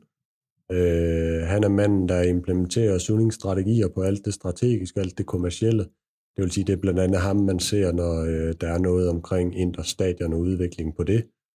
Øh, Chief Revenue Officer, det er Luca Danovaro, uh, øh, Inders pendant til Milans øh, danske Kasper Stylsvig, og han har alt ansvaret for at vækste den kommercielle omsætning på stadion med sponsorer og alt det, alt det marketingsmæssige med Inter Media House osv. Så, så har vi øh, på vores højre side her det sportslige ledelsesteam, Giuseppe Marotta, øh, Ulriks gammel ven fra Torino, den mest øh, succesfulde italienske sportsdirektør i, i nyere tid, fra Sampdoria til Juventus, hvor han vandt alt, øh, undtagen øh, den med de store ører, så øh, kommer den han til i 2018. Den vigtigste, ja. Marotta, han er CEO for, for den sportslige sektor i, øh, i Inter. Under sig der har han så Piero Arsilio. Arsilio, han har været i Inter i 25 år, starter med at arbejde med alt det organisatoriske i Inters ungdomsafdeling. Siden 2010 kommer han op og står for det sportslige omkring førsteholdet, har været sportsdirektør siden 2014. Øh, han er, jeg tror, hans, øh, hans blod det er blåt og sort. Der har du øh, Dario Bakin, der kommer fra Palermo øh, og er assistent til Auxilio. Øh, ikke så meget omkring ham. Øh, nederst har vi også øh, akademichef Roberto Samaden, der har været der siden 90, øh, har stået for akademiet siden 2005, øh, og den store chef bag Inter, der faktisk har haft ret gode ungdomsresultater de sidste 10-15 år. Øh, det gode for Inter på det her kort, det er, at øh, alle fire til, til højre ude i billedet, jamen de har øh, forlænget øh, for nylig til 24-25 sæsonen, så der er kontinuitet på den organisatoriske del, øh, og det er også det, man høster frugterne af øh, PT. Lad os hoppe videre til øh, lidt om, om det, der sker, øh, taktik uden for banen. Øh, Brian har nok spørge, om der er en råd tråd i Inders øh, øh, strategi og deres DNA og alt det her. Jeg vil sige, at den kom først på det tidspunkt, at ham her han kom. Øh, og, nu har, han... og nu har vi desværre ikke mere tid, kan jeg så afsløre. Men det fortør, Thomas, desværre, vi kan ikke tale om ham der. Jeg sendte den her slide til Ulrik for et par dage siden, og det, det brændte helt i ham for, for at sidde og se på den. Så øh, hvis der er en ting, jeg har savnet i den tid, jeg har fulgt ind, så er det det der stærke link imellem præsident ejer og så den sportlige sektor, der kunne skabe en form for rød tråd. Det var, det var altid Moratis lune og hans humør, der afgjorde strategien, hvis man, hvis man kunne kalde det en strategi. Men tilbage i øh, 20, december 2018, der kommer øh, Morat, Marotta. Øh, jeg tror ikke helt, han var enig i det der køb af Ronaldo i sommeren inden i Juventus dagen efter han, øh, han ikke er i Juventus mere, så ringer Steven Chang til ham og spørger, om han ikke skulle tage at blive chef for den sportlige del af Inter, hvilket han så øh, siger ja tak til. Øh, det er altid for mig at se det ben, som Inter de har, har manglet. Man har en god organisation på det kommercielle, man har en stærk ejer med midler, men man mangler en, der kan være et ledelseslink imellem øh, ledelse og trup. Marotta kan godt se, at der er mangler i Inders trup. Man kan se potentialet, øh, men der er mangler i forhold til at professionalisere det hele. Og det er sådan nogle så ting, siger, som, som man siger, tænker. Undskyld, Brian, ja. Nå, men det er bare, og så, så siger du, at Juventus har foræret det ben til Inter. Det lyder vanvittigt. Ja. Det kommer der nok en forklaring på næste gang. Ja, okay. En god forklaring kommer der næste gang. Som vores Men øh, lad os sige, hans, øh, hans kur, den kender, øh, den kender Ulrik. Men helt simple ting. Bedre disciplin. Smid agenteren væk fra træningsanlægget, Spise, sove sammen på træningsanlægget, Øh, arrangementer sammen, socialt. Alt det, man egentlig tror eksisterer i så stor en klub her, det eksisterer stort set ikke. Øh, spiller og, og agenter har simpelthen haft for meget øh, magt igennem tiden. Og hvis der er to spillere i Inders trup, der ikke rigtig rimer på de her ændringer, så er det nok de to mest navnestærke på, på det tidspunkt. Icardi med hele hans cirkus med Kona-agenten og Maxi Lopez børn osv., og så det store sommerindkøb Nainggolan i Roma for, øh, for 40 millioner euro. Den første, øh, Icardi, tror lidt klubben hedder FC Icardi og, og ikke Inter. Den sidste, han tror, at den bedste optakt til kamp, det var at hygge sig i Milanos natteliv og øh, sidde og snakke om, hvor meget han egentlig savnede det frie liv nede i, i Rom. Så Marotta, han tager opgøret, øh, det endelige opgør mod den kultur i klubben efter to måneder øh, allerede. Det, der sker der, det er, at egentlig Spalletti, han håndterer ikke en eller modgang, der kommer i, i kølvandet på Icardis opførsel, kan du sige. Så Spalletti og Marotta clasher også. Spalletti bliver fyret efter sæsonen. Conte er formentlig allerede der legnet op, og øh, er, er Marotta tidligere i løbet af, af det år der. jeg synes en lidt overset ting øh, under Marotta, som måske ikke har været så meget fremme, det er et af hans store kardinalpunkter, han har været ude og udtale for at skabe trupsammenhold og samhørighed i en klub. Det er, at Inter skal være mere italiensk.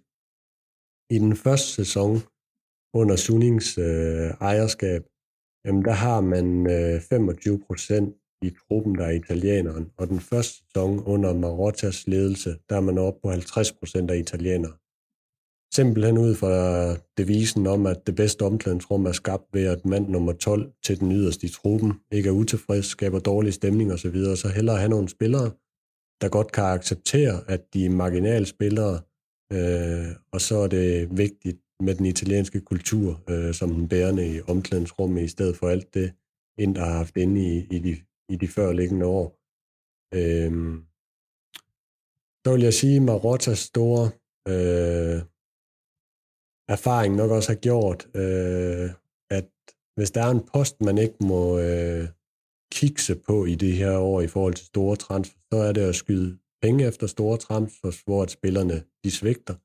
Især når du er under Financial Fair Play, øh, grimme, grimme øjne. Øh, det må ikke kikse.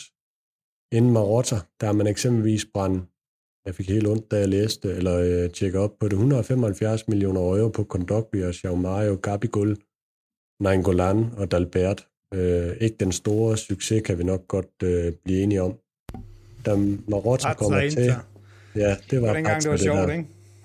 Der bruger man den samme sum, men man bruger dem altså bare på Lukaku, øh, Barella, øh, Eriksen og Hakimi. Øh, det samme beløb.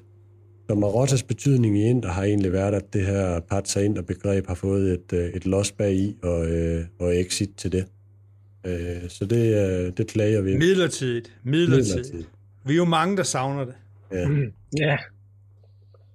Jeg skal ikke være for meget i Marot, og det kan jeg godt mærke, uh, Ulrik. Jeg hopper videre til noget taktik omkring Inter, som jeg ser det. Altså, Inter for mig har aldrig været uh, Barcelona eller Ajax uh, DNA, hvor du kan sige, at de har en klart defineret spilstrategi tilbage fra 90'erne, uh, hvor den er en rød tråd helt ned fra ungdomsholden op til førstholdet. Inders taktik har altid været defineret ud fra den træner, der står i spidsen, og at de spiller præsidenten eller den sportlige ledelse nogle gange har kunne få fat på. Der har aldrig været sådan en gennemgående filosofi eller DNA i den retning der. Jeg vil sige, øh, en rød tråd igennem, øh, igennem for mig har været, at Inders succesperioder historisk har altid været med en meget stærk træner, både i forhold til filosofi på banen, hvor det nok var det defensive, der var udgangspunktet, men også hvor det var en stærk træner i forhold til arbejdet med pressen. Øh, hvis jeg tænker tilbage, Trapattoni til Mancini til Mourinho, seneste Conte er nok dem, man mest øh, husker her som, som Inter, Inter-fan inden for, inden for de trænertyper der. Jeg tror, du kan tage endnu længere tilbage til 60'erne med Herrera, og øh, det gamle, det store Grande Inter. Han var også en speciel type, en, en, en special one ja. øh, til det. Så den tror du der blev vist også øh, dengang blandet noget sjovt i øh, den kaffe, de indtog. Men det, det var sydamerikansk urtete. Okay, så siger vi det. men jeg vil sige, at Inter på tredje sæson i træk, og det er jo stor, øh, hvad hedder sådan noget, rød tråd for Inter, der kører man med 3-5-2-systemet, som Konte han ligger grundstenene til, og som Inzaghi han har videreført og gjort lidt mere offensivt med lidt mere possession, lidt mere frihed og knap så skabelonagtigt som, øh, som under Konte. Det jeg især bemærker som forskellen imellem Inzaghi og Konte, det er det her overtal, man forsøger at skabe i possession ved at skubbe to øh, yderbaks som, øh, som Skrinja og Bastoni rigtig højt frem i opspillet, og ofte ser man også dem øh, vandre rundt op blandt, øh, blandt angriberne. En anden ting, jeg vil fremhæve, det her med Brozovic og, øh, og Vingbaks, øh, hvor man egentlig, Leiden skiftede lidt over, når man egentlig har bolden, så går man egentlig mere over i en 4-2-4. Øh, Konte indførte det lidt, det er lidt mere, udtyd, øh, eller lidt mere tydeligt under en sakke. Brozovic går ned i banen, Skrinja Bastoni som sagt går højt, og de to wingbacks øh, bliver skudt helt op og ender som, øh, som offensiv fløje, Perisic og, og Dumfries. Øh, så de kommer derop, hvor det er, de er, de er bedst. En lille fra min side State of Indien, Indonation lige nu? Hvor står vi henne? Hvad er godt, hvad er skidt? Jeg synes, der er en klar rollefordeling imellem, hvem der er fastmand og reserver. Man kan næsten vælge 10 mand, hver gang, og så rammer man rigtigt, og så er der måske den sidste post, der er i spil. Klart definerede roller. Man har 10 spillere i truppen, hvor 6 er starter. Alle sammen af de her 10 spillere har en ancienitet i klubben på imellem 4 og 10 år, så man har fået opbygget den her gode holdånd, den her gode kultur på holdet øh, hen over de sidste især fire år. Jeg synes, europæisk kamp lidt har vist, især mod Liverpool, at mod de, men også de gode hold i Serie A, øh, at man mangler fart frem for at kunne tage det næste øh, skridt. Øh, der kan man godt se, at øh, Lukaku og, Lukaku og Hakimi de mangler øh, for Inter. Så kan man også godt savne i nogle kampe nogle folk, der kan drible, nogen, der kan lave noget uventet på egen hånd, ligesom Korea kan, men han kan det bare ikke stabilt. Øh, det er en af de udfordringer, der er for mig at se den her flade 3-5-2, at chancerne, de skal, de skal komme fra selve holdspillet og en god bevægelse og rotation imellem spilleren. Der er ikke den her proptrækker, ligesom en Papu Gomes, da han var i Atalanta, der lige kunne lave noget fikst og sætte en mand og, øh, og afgøre det selv. Men er den største akilleshæl for Inter, det, det, det er den substitut for ham her, øh, Marcelo Brozovic, og en plan B, når ikke han er med, fordi det er, det er nok noget af det vigtigste at få, få fikset til, øh, til næste sæson i hvert fald, fordi øh, uden ham, så, øh, så er man simpelthen et andet hold. Det, kan være, det skal være Dybala. Han kan godt lide at trække ned på midtbanen. Kan han løbe dernede og forstyrre øh, kroaten? Det, det håber jeg ikke, det er det, man har tænkt sig. Det er aflyser hvis, for ham. Aflyser. Hvis det er det, man har tænkt sig. Det, jeg håber det ikke, det ved du godt. Men, jeg håber øh, ikke, han finder en anden plads. Hvordan har udviklingen været? Klub. Ja, optimalt set, ja.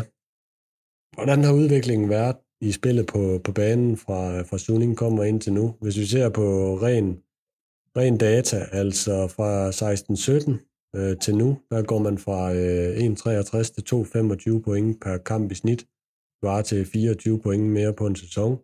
Antal mål øh, udvikler man sig med 12 mere på en sæson, og man lukker 18 mål mindre ind på en sæson. Så jeg vil sige, at i forhold til første sæson, så er det især forsvaret, der er blevet rettet op på. Bundniveauet det er simpelthen blevet højere hos Inter. Først da Spalletti kommer, og sidenhen så øh, endeligt med Conte. Øh, nogen vil nok også gå så langt som at kalde det, øh, det Skriniar-effekten, øh, men den skal jeg ikke vælge mere ved. Øh, hvis vi tager spiludviklingen fra Inzaghi til Conte, øh, med det skift, vi havde sidste sommer, Øh, man har relativt mere boldbesiddelse, man skaber lidt mere øh, end især Kontes første sæson med ind, man presser modstanderne højere, man har mere held slags dygtighed til at råbe boldene højt.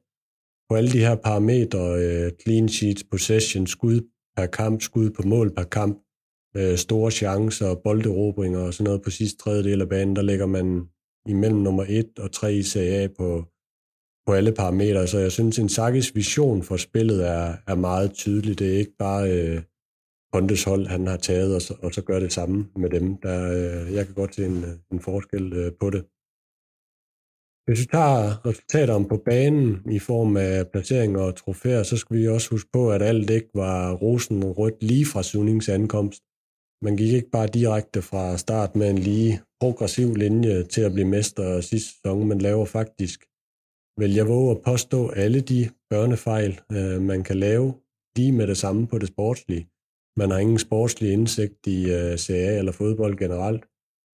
Den første sæson, øh, jeg kalder det Anus Horribilis, øh, rollefordeling er slet ikke defineret imellem Sunning og Tohir. Øh, Mancini han vælger at tage sit gode tøj og, og gå, stopper midt i preseason, og Tohir han synes så, at man skal gå talentvejen, man skal være Italiens svar på Arsenal og så ansætter man Gud og Frank de Boer. Øh, I dag en af de større gåder for mig. Øh, man, har ingen, man har ingen Champions League at lokke med, man er stadigvæk i den her financial fair play. Øh, og spiller siden, hvad kan man lokke til der? Så laver man en aftale med en eller anden agent, Kia Jorapsjan, hvis jeg har udtalt det rigtigt.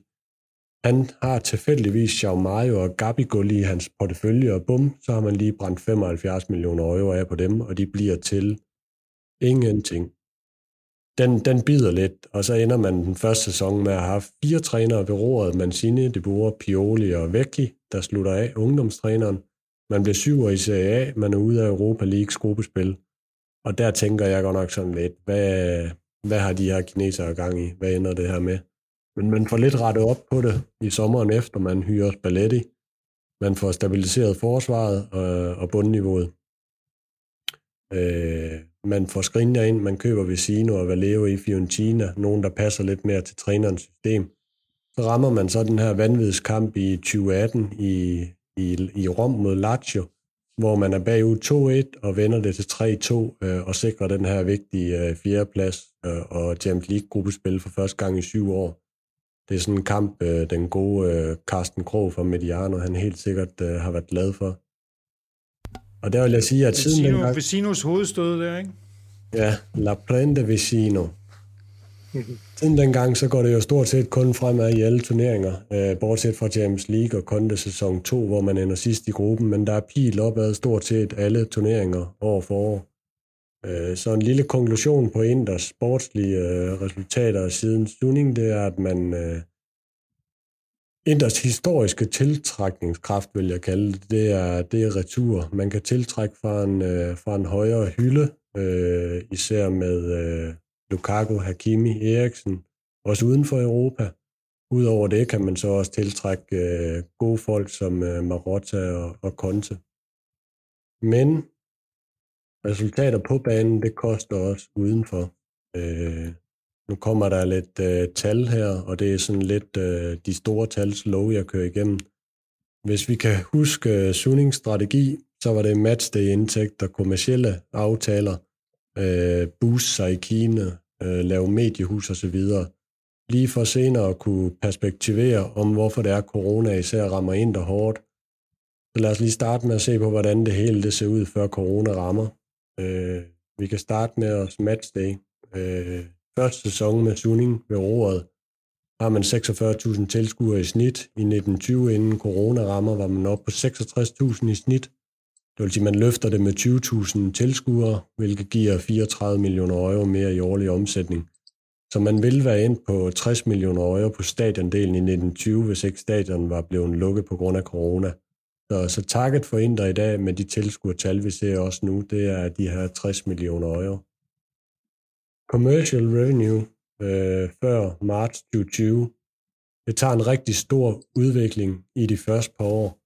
Inden har man kun øh, Nike og Pirelli aftalerne, og så en masse mindre aftaler. Det vi kan se her, øh, det er, at øh, Nike og Pirelli for god ordens skyld, de udløber i 2024 og 2021, så du, du er bundet op på hænder og fødder her. Du kan ikke gøre noget ved det og løfte det.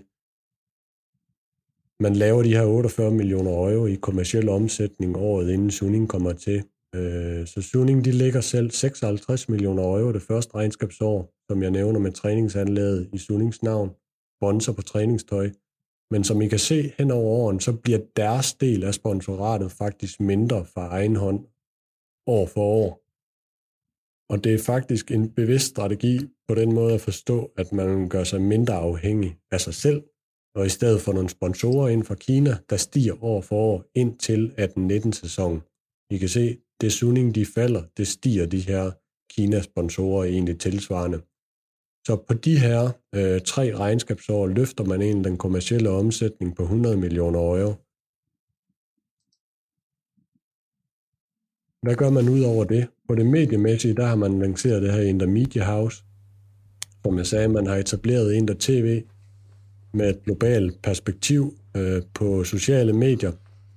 Ender man på 24 millioner followers i øh, januar 2020, på daværende tidspunkt er det en stigning på 353 procent siden Suning kommer til i 16. Nu skal man så også huske på der, at niveauet var utrolig lavt i forhold til klubbens størrelse, nok mere fortæller lidt om, hvor forsømt det hele det var. I dag er man på 48 millioner followers. Marginalt efter Milan og way behind Juventus og øh, Cristiano Ronaldo-effekten. KPMG laver i 16 en analyse af Inter og laver en i 2020. Man har løftet sin værdi fra 400 millioner euro til en milliard euro. Øh, nummer tre i, øh, i Europa i forhold til vækst efter Lyon og Tottenham, og man kommer op som nummer 14 på Deloitte's Money League liste, hvor man tidligere lå nummer 18, da, da Suning de overtog. Må jeg lige spørge om noget? Fordi det er jo meget flot, men når man kigger på den her lille tabel, du har, så kommer alle pengene fra Kina. Ja. Øh, og det har du sådan set forklaret med de der sponsorater, men Øh, er, er sluserne stadig åbne ude i Kina? Har Xi Jinping ombestemt sig? Er der ikke lidt uro med, med kinesiske sponsorater? Du kan tro, der er uro med kinesiske sponsorater, og de kommer. Det dejligt. Lige her. På næste slide, der får du forklaringen på, hvorfor det er, at øh, corona rammer så hårdt. Øh, man taber de her 54 millioner euro i øh, året, inden Tuning kommer til. I 18-19 laver man 50 millioner euro i minus officielt, men det er primært fordi du fyrer Spalletti og Company efter den sæson. Hvis du renser for det, så begynder driften for Inders vedkommende i de første tre år under Suning at lægge på de her 20-25 millioner euro i underskud. Og det er det, der er med til, at man kommer fri af de her financial fair play-regler. Øh, og det er simpelthen de øh, Kina-sponsorater, der er baggrunden for det.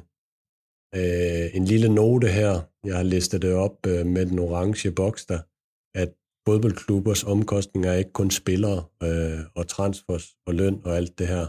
Fra 2016, da Suning kommer til, har man 150 mand ansat i butikken. I dag er man 600. Og det er i høj grad den kommercielle afdeling med Inter Media House osv., øh, og folk, man har ansat her, og det er, det er altså heller ikke gratis i en fodboldklub. Er det, er det ikke meget højt tal? Brian, du nævnte også tallet for Milan i sidste uge. Det var da nærmest jo, halvdelen eller sådan noget. Øh, ja, det har du ret i. Øh, men jeg tror netop, at den der Media House, den fylder enormt meget ved, øh, ved Inter. Der har de været... Eller også så skal der, eller også så skal der to Inter mænd til at lave en øh, Milan det sagde du. arbejde. Det sagde du ikke, jeg. Men, det, kan også, men, det kan også være, at vi aflønner nogen ude i Kina, det kan du ikke, øh, det kan du ikke sige. Åh oh, ja, det kan selvfølgelig godt være. Hvis det er et headcount, ja, så er det selvfølgelig rigtigt. Ja. Men Intermedia har haft nogle flere år på banen end, end for eksempel uh, Milan TV, og det er de, uh, og jeg tænker, det er, det er, de fylder stort ved, ved Inter. Så man egentlig kan sige, Konte, han kommer så øh, Konte og ko som jeg kalder det. Øh, hvad var kalkylen egentlig bag, at man laver det sats der i sommeren 2019? Var det et sats, eller var det noget, der egentlig var kalkuleret, og noget, man i princippet havde penge til at gøre? Man er blevet nummer 4 igen. Øh, Champions League venter for andet år i træk. Øh, det ser, alt ser meget godt ud i forhold til tidligere. Øh, og så træder man på den her speeder i sommeren 2019 og tager next step, som jeg vil kalde det, i forhold til ens øh, investeringskurve. Conte, Lukaku, øh, Barella, køber man den sommer, og så binder man 43 millioner euro mere op i transfers og løn. Øh, men man ved, man vil lave 15 millioner euro mere på stadion, fordi at øh, man er kommet tilbage og faktisk med de tilskudtal på 66.000 er i Europas top 10 på det tidspunkt når man solgte ham her, den gode argentiner, til øh, Paris, som jeg helst ikke vil nævne. Mauro Icardi, og det er egentlig de to ting, der gør, at man finansierer egentlig den her kontesatsning øh, på, på den her måde øh, med de to ting. Men hvad sker der så for to år siden, da corona rammer? Øh, corona ender simpelthen med at blive uh, the perfect storm for, uh, for Suning og for Inter.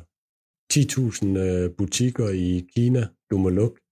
Ejendomsmarkedet går ned. Broadcasting med Premier League rettigheder, der ender i retten, der pludselig er uden værdi. Man er stort set ramt i de værste øh, tænkelige sektorer i, i corona. Efter 2021-sæsonen, så starter i august, indfører Kina embargo imod øh, eksport af kinesisk kapital til Europa. Det vil sige, at Inders kasse løber tom ret hurtigt, hvis man intet gør. Derfor laver man den her aftale med, med Lega og med spillere og agenter og får udskudt deres løn hen over sæsonen med x antal måneder. Og så må man bare ud på, øh, på lånemarkedet, hvor Suning så øh, efter sæsonen, og man har fejret Scudetto, for tilført de her 275 millioner euro.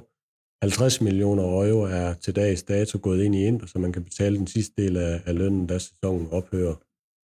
Men det, som Ulla kan nævne, og det han øh, gerne vil have jer komme tilbage til.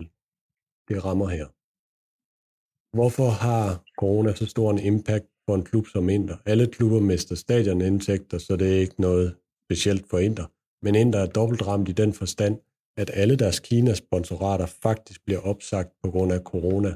De pågældende sponsorer må ikke længere sende penge til Europa. Så man mister næsten 100 millioner euro på de her to områder øh, på grund af corona, som I kan se under den røde og den orange bane, stadion og de her øh, sponsorater ude fra Kina. Der står, at de er 98 millioner euro i 2021, men øvrige omkostninger er steget rigtig meget dernede, og det er egentlig fordi, man har afskrevet den. Øh, samtidig har man gjort det øh, til mesterskabssæsonen. Man har hævet budgettet lidt, man har købt Hakimi, inden det her øh, eksportforbud kommer ud fra Kina. Man har fået Vidal ind på en dyr løn. Perisic kan du ikke sælge. Så må man smide, øh, smide yderligere 20 millioner øre i budgettet, øh, som, I, som I kan se. Øh, så vinder man Scudetto. Conte bliver sur. Han er væk. Han opsiges. Joao Mario og Nangolan, de er usælgelige. De må afskrives, som I kan se i den gule farve. Så smider man 40 millioner euro væk der. Alle de her ting, de er sådan set opskriften på, hvordan man øh, tager førstpladsen i Italien på det største underskud i, i historien. Lige da Ulrik og company, de et par dage inden, troede de havde sat rekorden med 210, eller hvad var det, Ulrik? 210. Så, så bliver I, øh, så bliver I overhalet indenom, også, øh, også på den. Så den, øh, den tog vi lige. Men det er en imponerende det, det præstation. Jo... Jeg har knoklet for det. Og det, altså, det, er ikke, det er ikke kommet på held, det her. Det, det kan man tydeligt se. Det er, der arbejder hårdt for sagen. Jeg synes, der er to, to, også to virkelig interessante ting her. For det første, øh, Thomas, du kender sikkert godt ham der, øh, New York Times sportsjournalisten, der blev ved med at og, og punker om, at Inter øh, blev mester for øh, penge, man ikke havde og sådan noget. Ikke? Men der er jo en forklaring. Altså, det er jo ikke bare, det er jo ikke bare sådan, at man har lavet en Moratti igen, og så købt... Øh, det er ikke økonomisk købt sig fattig. Nej, det, altså, det, det, er jo, det er jo, øh, så kan man sige, man er afhængig af noget Kina-ting og sager og så videre, men, men, men, men uden, uden, øh, uden luk for, for kinesiske kapital og kinesiske sponsorer, og uden øh, øh, hvad hedder det, corona, så havde man øh, måske ligget på hvad? 100? Det er det, du, det, du øh, forventer at komme ud på øh, i år, øh, 90 millioner euro. Øh, fordi, altså, det er selvfølgelig heller ikke sjovt, men det er da bedre end 250. Ja, klart. Fordi det, det får jo en konsekvens for Inter, det her, at man har lavet det her hul på 246 millioner euro. Man går ind og sænker budgettet på, på spillerløn øh, og transferafskrivninger med 40 millioner euro. Øh, Lukaku og Hakimi ryger. Man afskriver alt på de her Kina-sponsoraftaler.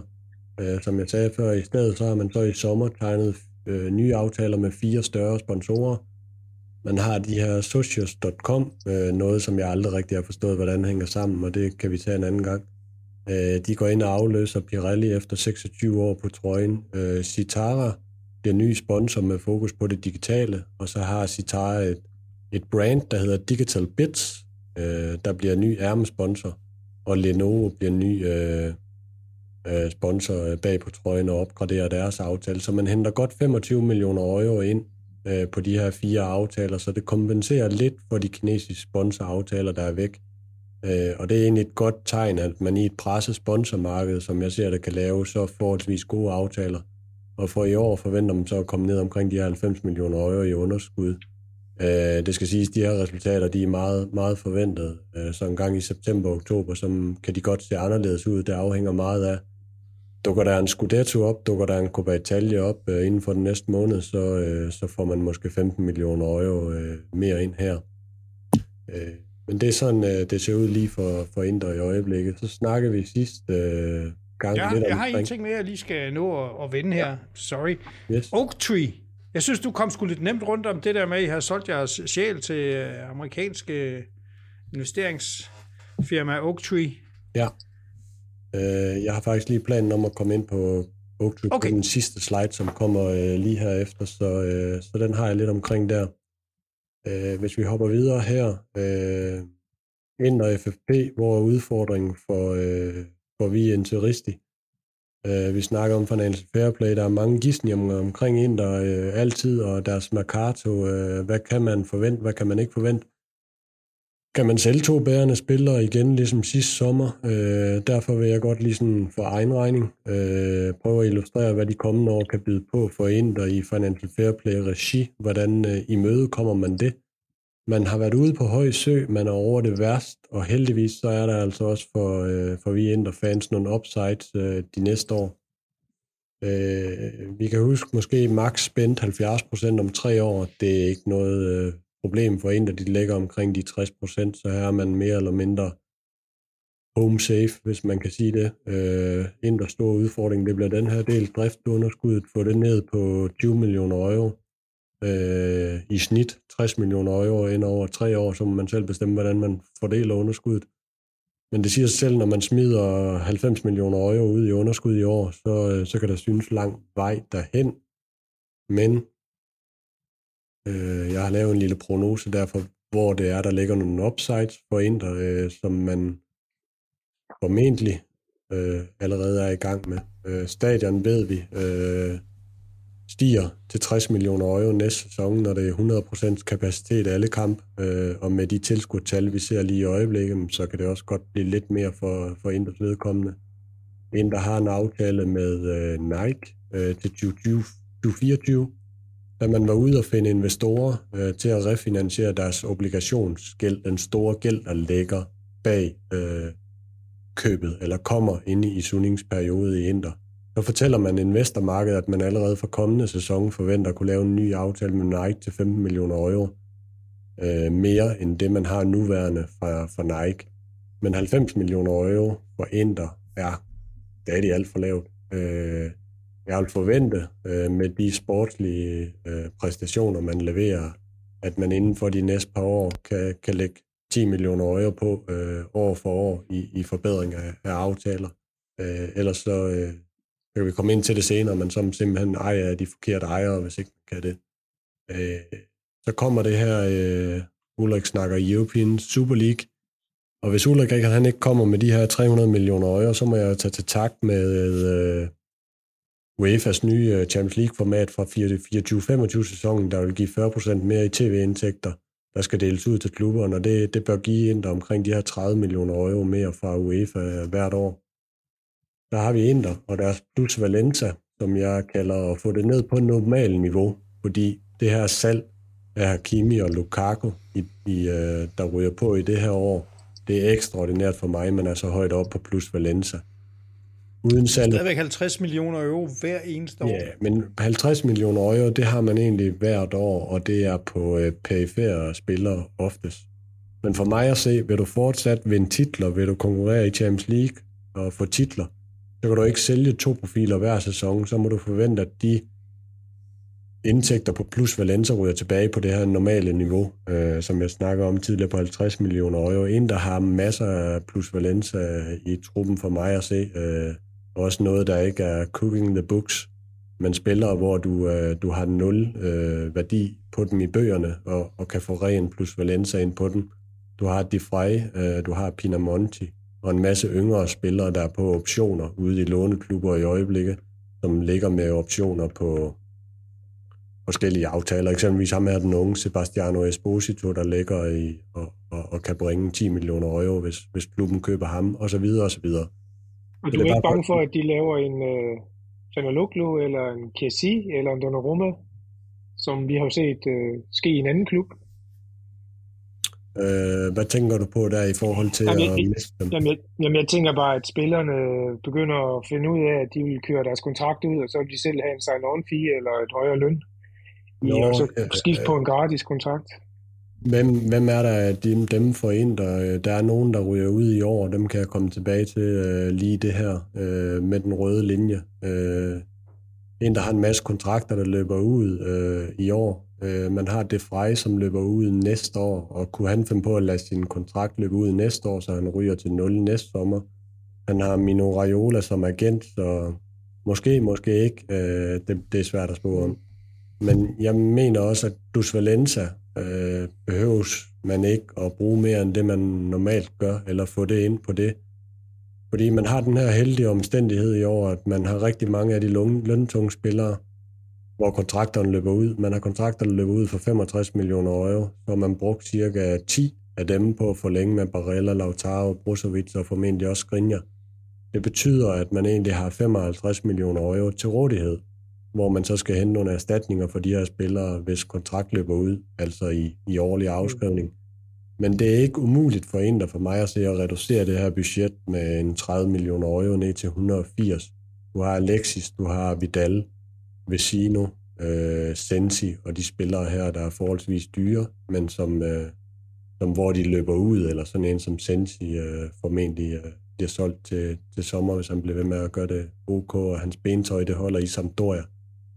Jeg vil altså også sige, at det er nødvendigt at få det ned på det der 180 millioner euro leje på sigt. Øh, så til sommer har man en stor mulighed for at få ryddet op i, øh, i at der, hvor man lægger de fleste penge i budgettet, også er på de spillere, der bidrager med flest minutter og performance på banen, fordi der har man haft lidt en skævvridning de senere år øh, med Alexis og, og Vidal. Øh, der må man ikke få så meget for i forhold til, hvad de har taget i løn. 180 millioner euro, det svarer til det niveau, man lå på, før at øh, Konte kom til. Det, man også kan gøre med den her udskiftning til sommer, det er, at trobalderen, den kan man endelig få barberet ned. Det er mange af de ældre spillere, øh, Kolarov fra Nokia, øh, også, øh, der ryger på fri transfer nu her til sommer. Man ligger på 29 år, og jeg vil tro, man godt kan reducere det med, med to år og komme ned omkring de 27, som nok lidt mere minder om de øvrige tophold i, i, i Serie A, end der har lagt for højt sidste øh, par år. Så summa så meget, det er, at der er nogle upsides for en, der både på det kommercielle, men også i forhold til at kunne skære truppen til nu her til sommer, uden det for mig at se forringer det sportslige niveau i forhold til det, vi ser i dag. Og så kan man stadigvæk godt inden for tre år overholde de her FFP-krav, men det kræver, at man, øh, det kræver, at man kommercielt får indhentet noget, øh, noget af det tabt fra Kina hen over de næste tre år. Øh, ja, men... fordi det, det, når jeg lige sådan lynhurtigt kigger på den der tabel, så siger den, der mangler 100 millioner, og vi henter 50 millioner i yderligere kommersielle indtægter, og vi henter 50 millioner på besparelser, hvoraf de 30 ligger i spillertruppen, ikke? Ja. Og, og, øh, og det er jo en anden virkelighed. Altså, det, det, var, det var også optaget af, at nogle af vores medfans rundt omkring skal forstå, at bare fordi uh, Inter, selv hvis I vinder i år en, en af de to pokaler, så er det ikke uh, Slaraffenland, altså. Overhovedet man, man skal, man skal ud og, og, og, og, og, og, og sørge for, altså, ja, i virkeligheden gå 30 millioner ned i, i, i, i årlige omkostninger til spillere, ikke? Ja. Altså, hvis, hvis du spurgte mig om, hvor Inter de stod nu, øh, hvornår bliver Inter rentabel også, jamen det er slet ikke realistisk, før der kommer øh, det nye stadion i Milano øh, der kan give nogle, give nogle indtægter der.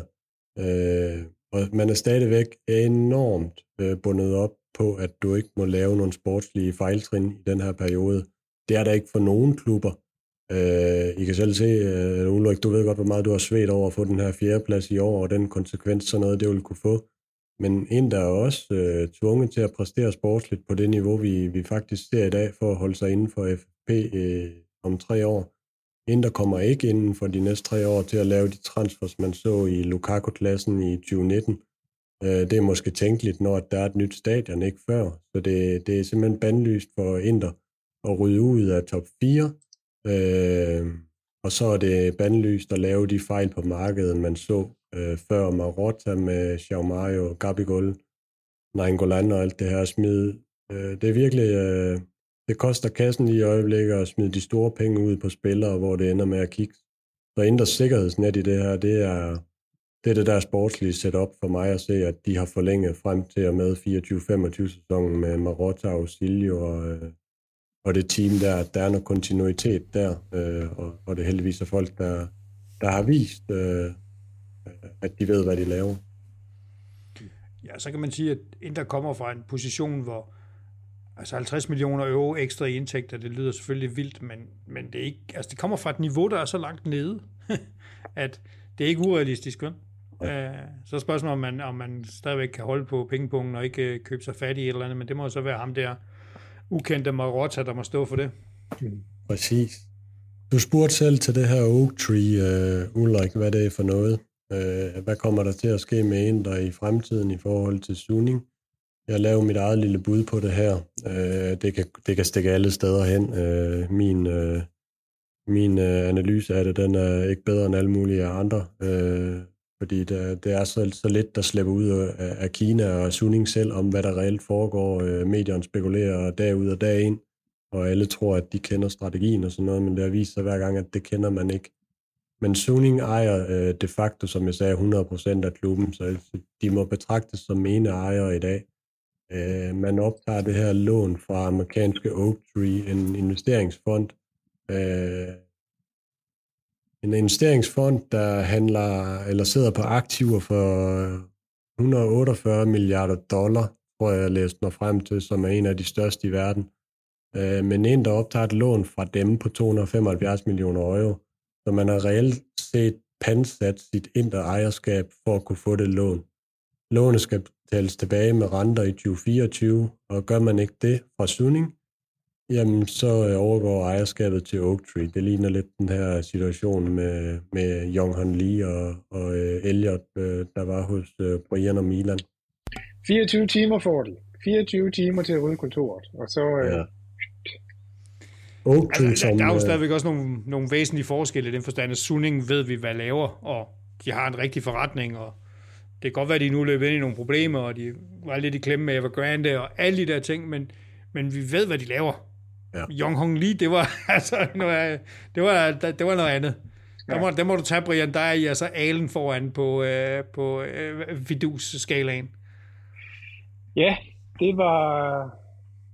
Det er nok noget, vi aldrig kommer til at opleve igen, og heldigvis for det. Skal vi ikke bare sige det? Jo.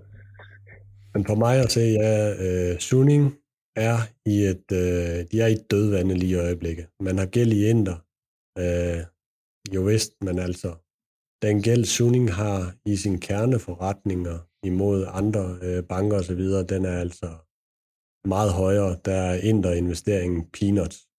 Øh, corona herver i Kina. De er hårdt ramt med investeringer i ejendomsselskaber. Er, har bare 2 milliarder euro bundet op i det her Evergrande øh, kinesiske selskab, der har været tæt på krak flere gange. Suning kan selvfølgelig godt sælge ud af sin egen del øh, øh, i forskellige aktiver og få nogle penge ind den vej, men spørgsmålet er også, hvor meget har man lyst til at udvande sig selv i sine selskaber. Man skal ud og restrukturere sin gæld, og man kan gøre meget på den måde.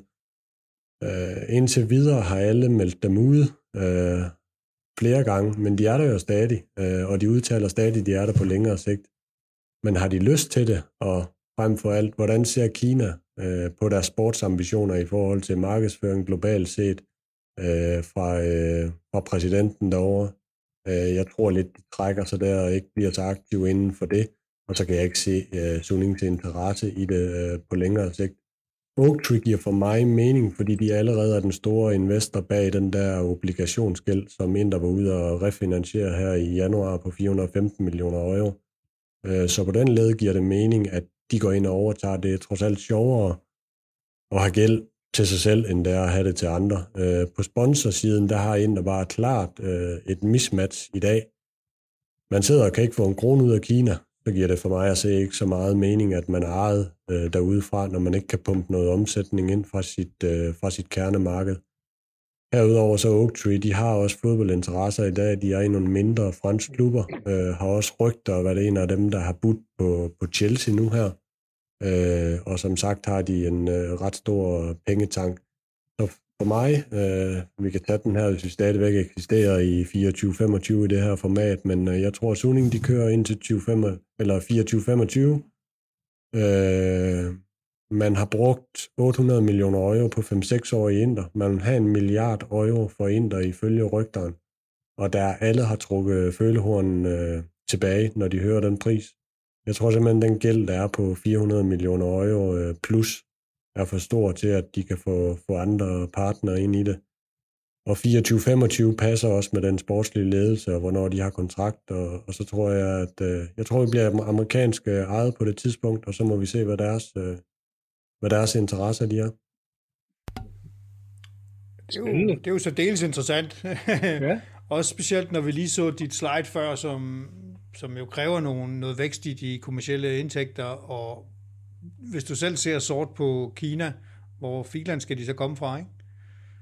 Så øh, det, bliver, det bliver spændende.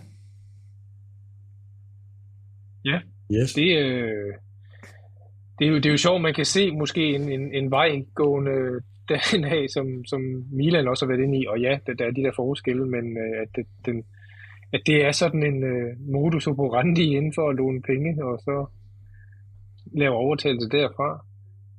Men Oaktree, tror, øh, har den noget som helst sportsligt i sin portefølje? Ved vi noget om det? Øh, de der øh, franske klubber, jeg snakker om, det er noget ja. Ligue 2, må det jo hedde i Frankrig. Øh, deres anden liga, jeg kan ikke, øh, jeg kan ikke huske klubben. Øh, var det Nancy eller sådan et eller andet, øh, man, øh, man ejer en del af. Øh, man har været øh, interesseret i sportsverdenen generelt øh, i Europa, øh, og også øh, fodboldklubber.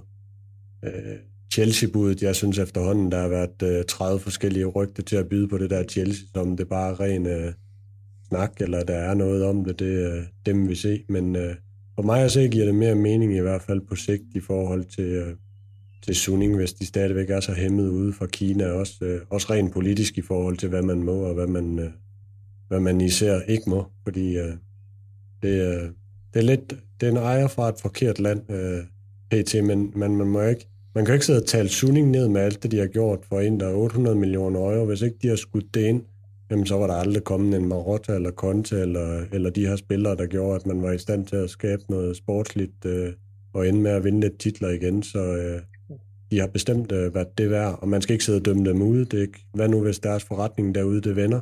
Øh, så, har de også, øh, så har de også midlerne, hvis først, øh, hvis først de kommer ovenpå efter corona, det tror jeg.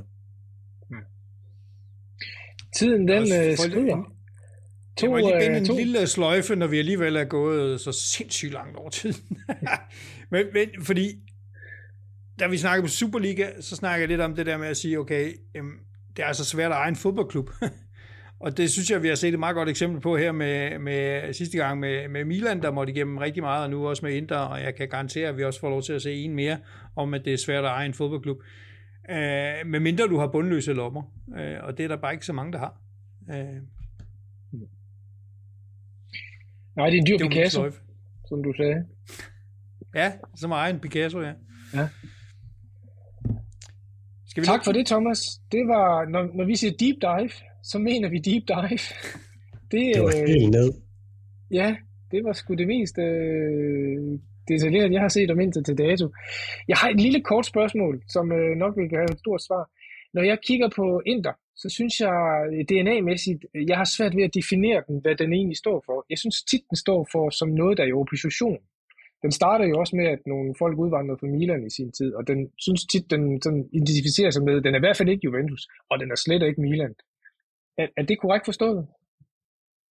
Jamen, jeg tror godt udefra set, at man kan definere Inter som noget, der er i opposition mod andre og vil skærpe deres, skabe deres modpol imod det, men altså, for mig der er der Inter, der er der rigtig meget øh, sjæl i Inter, og rigtig meget også, hvis du dykker tilbage øh, i forhold til det der med at være en øh, inkluderende klub, øh, og være dem, der øh, øh, Big Brothers of the World, eller hvad var det, de kaldte sig på et tidspunkt. Mm. Øh, men man har haft nogle, øh, jeg vil sige den der not for everyone, jeg kan godt forstå udefra set, at den bliver øh, set sådan lidt øh, øh, ekskluderende også. Det er markedsføringsmæssigt bare, eller kommunikativt, et, et underligt, øh, en underlig måde at prøve at forklare det på, at, man, at not for everyone faktisk betyder, at det kræver noget specielt at være i Inter, eller være forbundet med Inter, eller være Inter-fan. Øh, den, ideen med det kan være fin nok, den er bare forklaret dårligt. Øhm. Jeg synes, den sad lige i skabet. Altså, jeg forstod den med det samme, og, og, og, og, og det er ikke engang, det er ikke noget dårligt joke eller noget som helst. Altså, jeg synes, jeg synes faktisk, den var fed, fordi der, der er jo, hvis man er fuldt, øh, som vi har siden midten af 80'erne, ja. så ved man godt, at en, der har været igennem lidt af hvert.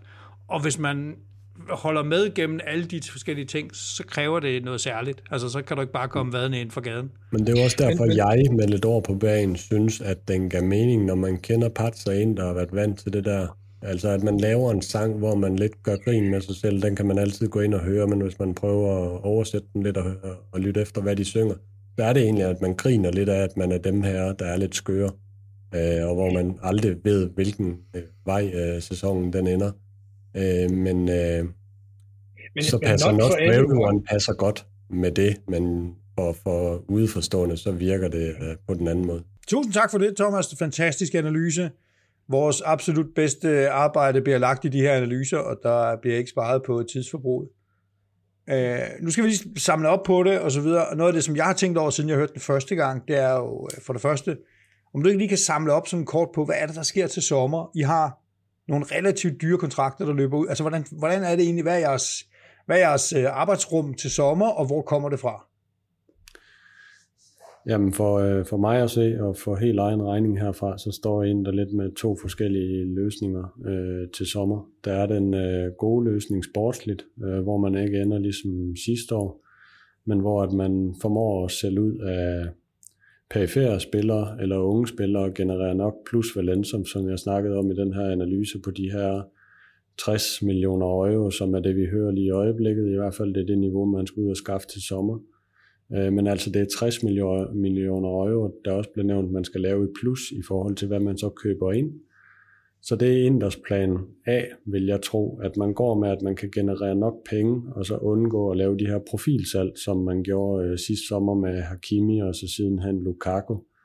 Så har man plan B, hvis ikke den lykkes, og det er, at en af stjernerne er nødt til at ryge, og der er det jo nok Lautaro, der har det højeste Mercato lige i øjeblikket, og, øh, og er attraktiv derude. Øh, og det bliver en plan B, fordi det er for mig at se ikke en, øh, en løsning, der er specielt holdbar i længden, med at man altid ved, der skal ryge en profil. Men uanset om man vælger plan A eller B for salg, så skal man ud og finde 15% på lønbudgettet.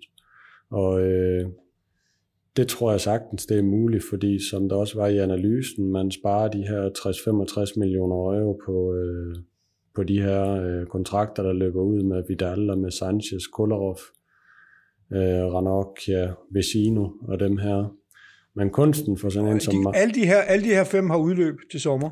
Ja, også flere end det. Du har også Dambrosio, og du har Handanovic, der også har udløb, og du har også Perisic. Jeg tror, man beholder Perisic. Øh, jeg tror, man forlænger med øh, Handanovic til en lavere løn, og jeg tror, man gør det samme på Dambrosio. Så jeg tror, at Ranocchia, Vecino, Vidal, Sanchez og Kolarov, det er dem, der ryger ud af dem der. Så, så henter man... Top of your head, hvor mange penge snakker vi om her? Sådan bare slag på tasken, du bliver aldrig holdt op på det. Nej. Er det 50 millioner i afskrivning og løn, eller hvad er det? Øh, for alle spillerne, der er du på 65, og for de her spillere, så er du nok omkring de 40. Ja. Øh, så, øh, så har man så det, at man, øh, man skal ud og købe nogle spillere, fordi man kan ikke bare smide fem spillere ud øh, på de her kontrakter, og så stå med fem tomme pladser næste år. Så det bliver Marottas mulige kunst, og man kommer ikke til at se ind og lave nogle store handler, øh, hvor man køber øh, for 40 millioner euro, og køber en Skamaka, som ham her Cannavali nede i Sassuolo, han går og drømmer om. Så det bliver, det bliver noget, du selv har set fra øh, din Juventus-model med Sassuolo for ind der her til sommer. Det ja. bliver lån i to år, og det bliver nogle optioner og, eller betinget køb senere hen, og så bliver det likviditets øh, ja, fordelt ud over rigtig mange år, før det kan hænge sammen for Inter. Øh, vi har set meget ham her Bremer nævnt fra Torino, og vi har set øh, de her Fratesi og Scamacca fra Sassuolo. Jeg tror mindre på de to sidste, jeg tror meget på Bremer. Men hovedpointen i det her er bare, at Inter kommer til at bruge rigtig mange af deres unge spillere som en del af købet. Og dem, og det er det positive for Inter, at de spillere har man rigtig mange af med, og spillere, der er attraktive lige i øjeblikket, som også leverer. Og vi har Pinamonti i Empoli, og vi har øh, Satriano over i Ligue 1 i Frankrig. Vi har en Esposito, der kommer retur fra, øh, fra Basel i Schweiz. Vi har Agomé, et ung talent fra Frankrig, der også spiller i, øh, i Ligang. Øh, så man har mange af de her spillere, man kan smide ind i nogle handler og gøre handlerne billigere på den måde. Men det bliver øh, det mulige kunst for Inter, øh, fordi man skal finde penge på det budget der. Mm-hmm. Ja, det er interessant. Så lige, lige en note til os selv. Uh, vi bør på et tidspunkt forklare det her. Altså nu, nu har du faktisk givet hele rammen for, hvorfor er det, vi ser de her mærkelige handler, som for eksempel uh, Juventus Locatelli, hvor man skal låne ham i to år, og så bagefter afbetale ham over fem år og sådan noget. Og vi er nok nødt til at forklare, hvad er det, der foregår her, både fra, fra sælgerklubber og køberklub øh, og så videre, fordi det er jo et spørgsmål om, at man simpelthen ikke har pengene i øh, budgetterne, og er nødt til at pisse i bukserne og skubbe det fremad foran sig. Ikke? Ja, vi fik et godt spørgsmål fra Mathias på Twitter her for et stykke tid siden, hvor han ikke spurgte til, om vi kunne lave et eller andet Mercato-afsnit her engang. Og det ja. tror jeg, vi kommer til at gøre, når vi bliver lidt klogere på, hvordan budgetterne de ligger. Og jeg tror for Inders øh, vedkommende, at vi bliver meget klogere, når at øh, Scudetto det er overstået, om ved det er en pokal eller ej. Øh, for noget af det, man har hørt fra Italien, det er i hvert fald, at man ikke igennem en sommer ligesom sidste år, hvor der var gissninger hver dag omkring, hvilken spiller der nu røg. Så jeg tror, efter Scudetto har afgjort, at Inter og Marotta de kommer ud og er rimelig transparente i forhold til at kommunikere om, hvad det er fans og, øh, og alle os, vi kan forvente af, af, af, af sommerens marked, og om hvad man kan og hvad man ikke kan. Der tror jeg, man er rimelig åben i forhold til, jamen vi er nødt til at sælge en spiller, eller vi er nødt til at generere de og de penge, fordi fodboldøkonomi er sådan, som det er i øjeblikket, og man stadigvæk er lidt corona-ramt. Så, øh, så jeg tror ikke, man får en, øh, en, en tre måneder her, hvor at man ikke ved, hvilken bil, vej pilen peger. Det tror jeg, man er rimelig åben om fra start af. Jo, for, for at lige følge op på den der, øh, Ulrik, du siger, at det handler jo om cashflow og likviditet, og er der noget, italienske klubber ikke har, så er det cashflow og likviditet. Altså, der er jo ingen penge i den, den der slunkne kasse, de har, og det er jo derfor, de skal købe spillere på afbetaling, i princippet jo. Og så kan man kalde ja, det ja, øh. Jeg tror, at det er også lige så meget med regnskabsteknik at gøre. Hvornår skal du lægge omkostningerne jo, i det er jo bøger? fordi, det er jo, altså alle vil jo gerne betale kontant, hvis det er muligt. Det gør Manchester City for eksempel. Men det er jo, jo bare men, muligt for de tændske klubber. De har jo ikke de der penge liggende på, på kontoen og det. Altså for eksempel Juventus har jo relativt mange penge. men jo, de må bare ikke bruge dem, hvis de også vil... Altså Milan har jo også masser af penge, men det er ikke, ikke, ikke, ikke frie likvide midler jo.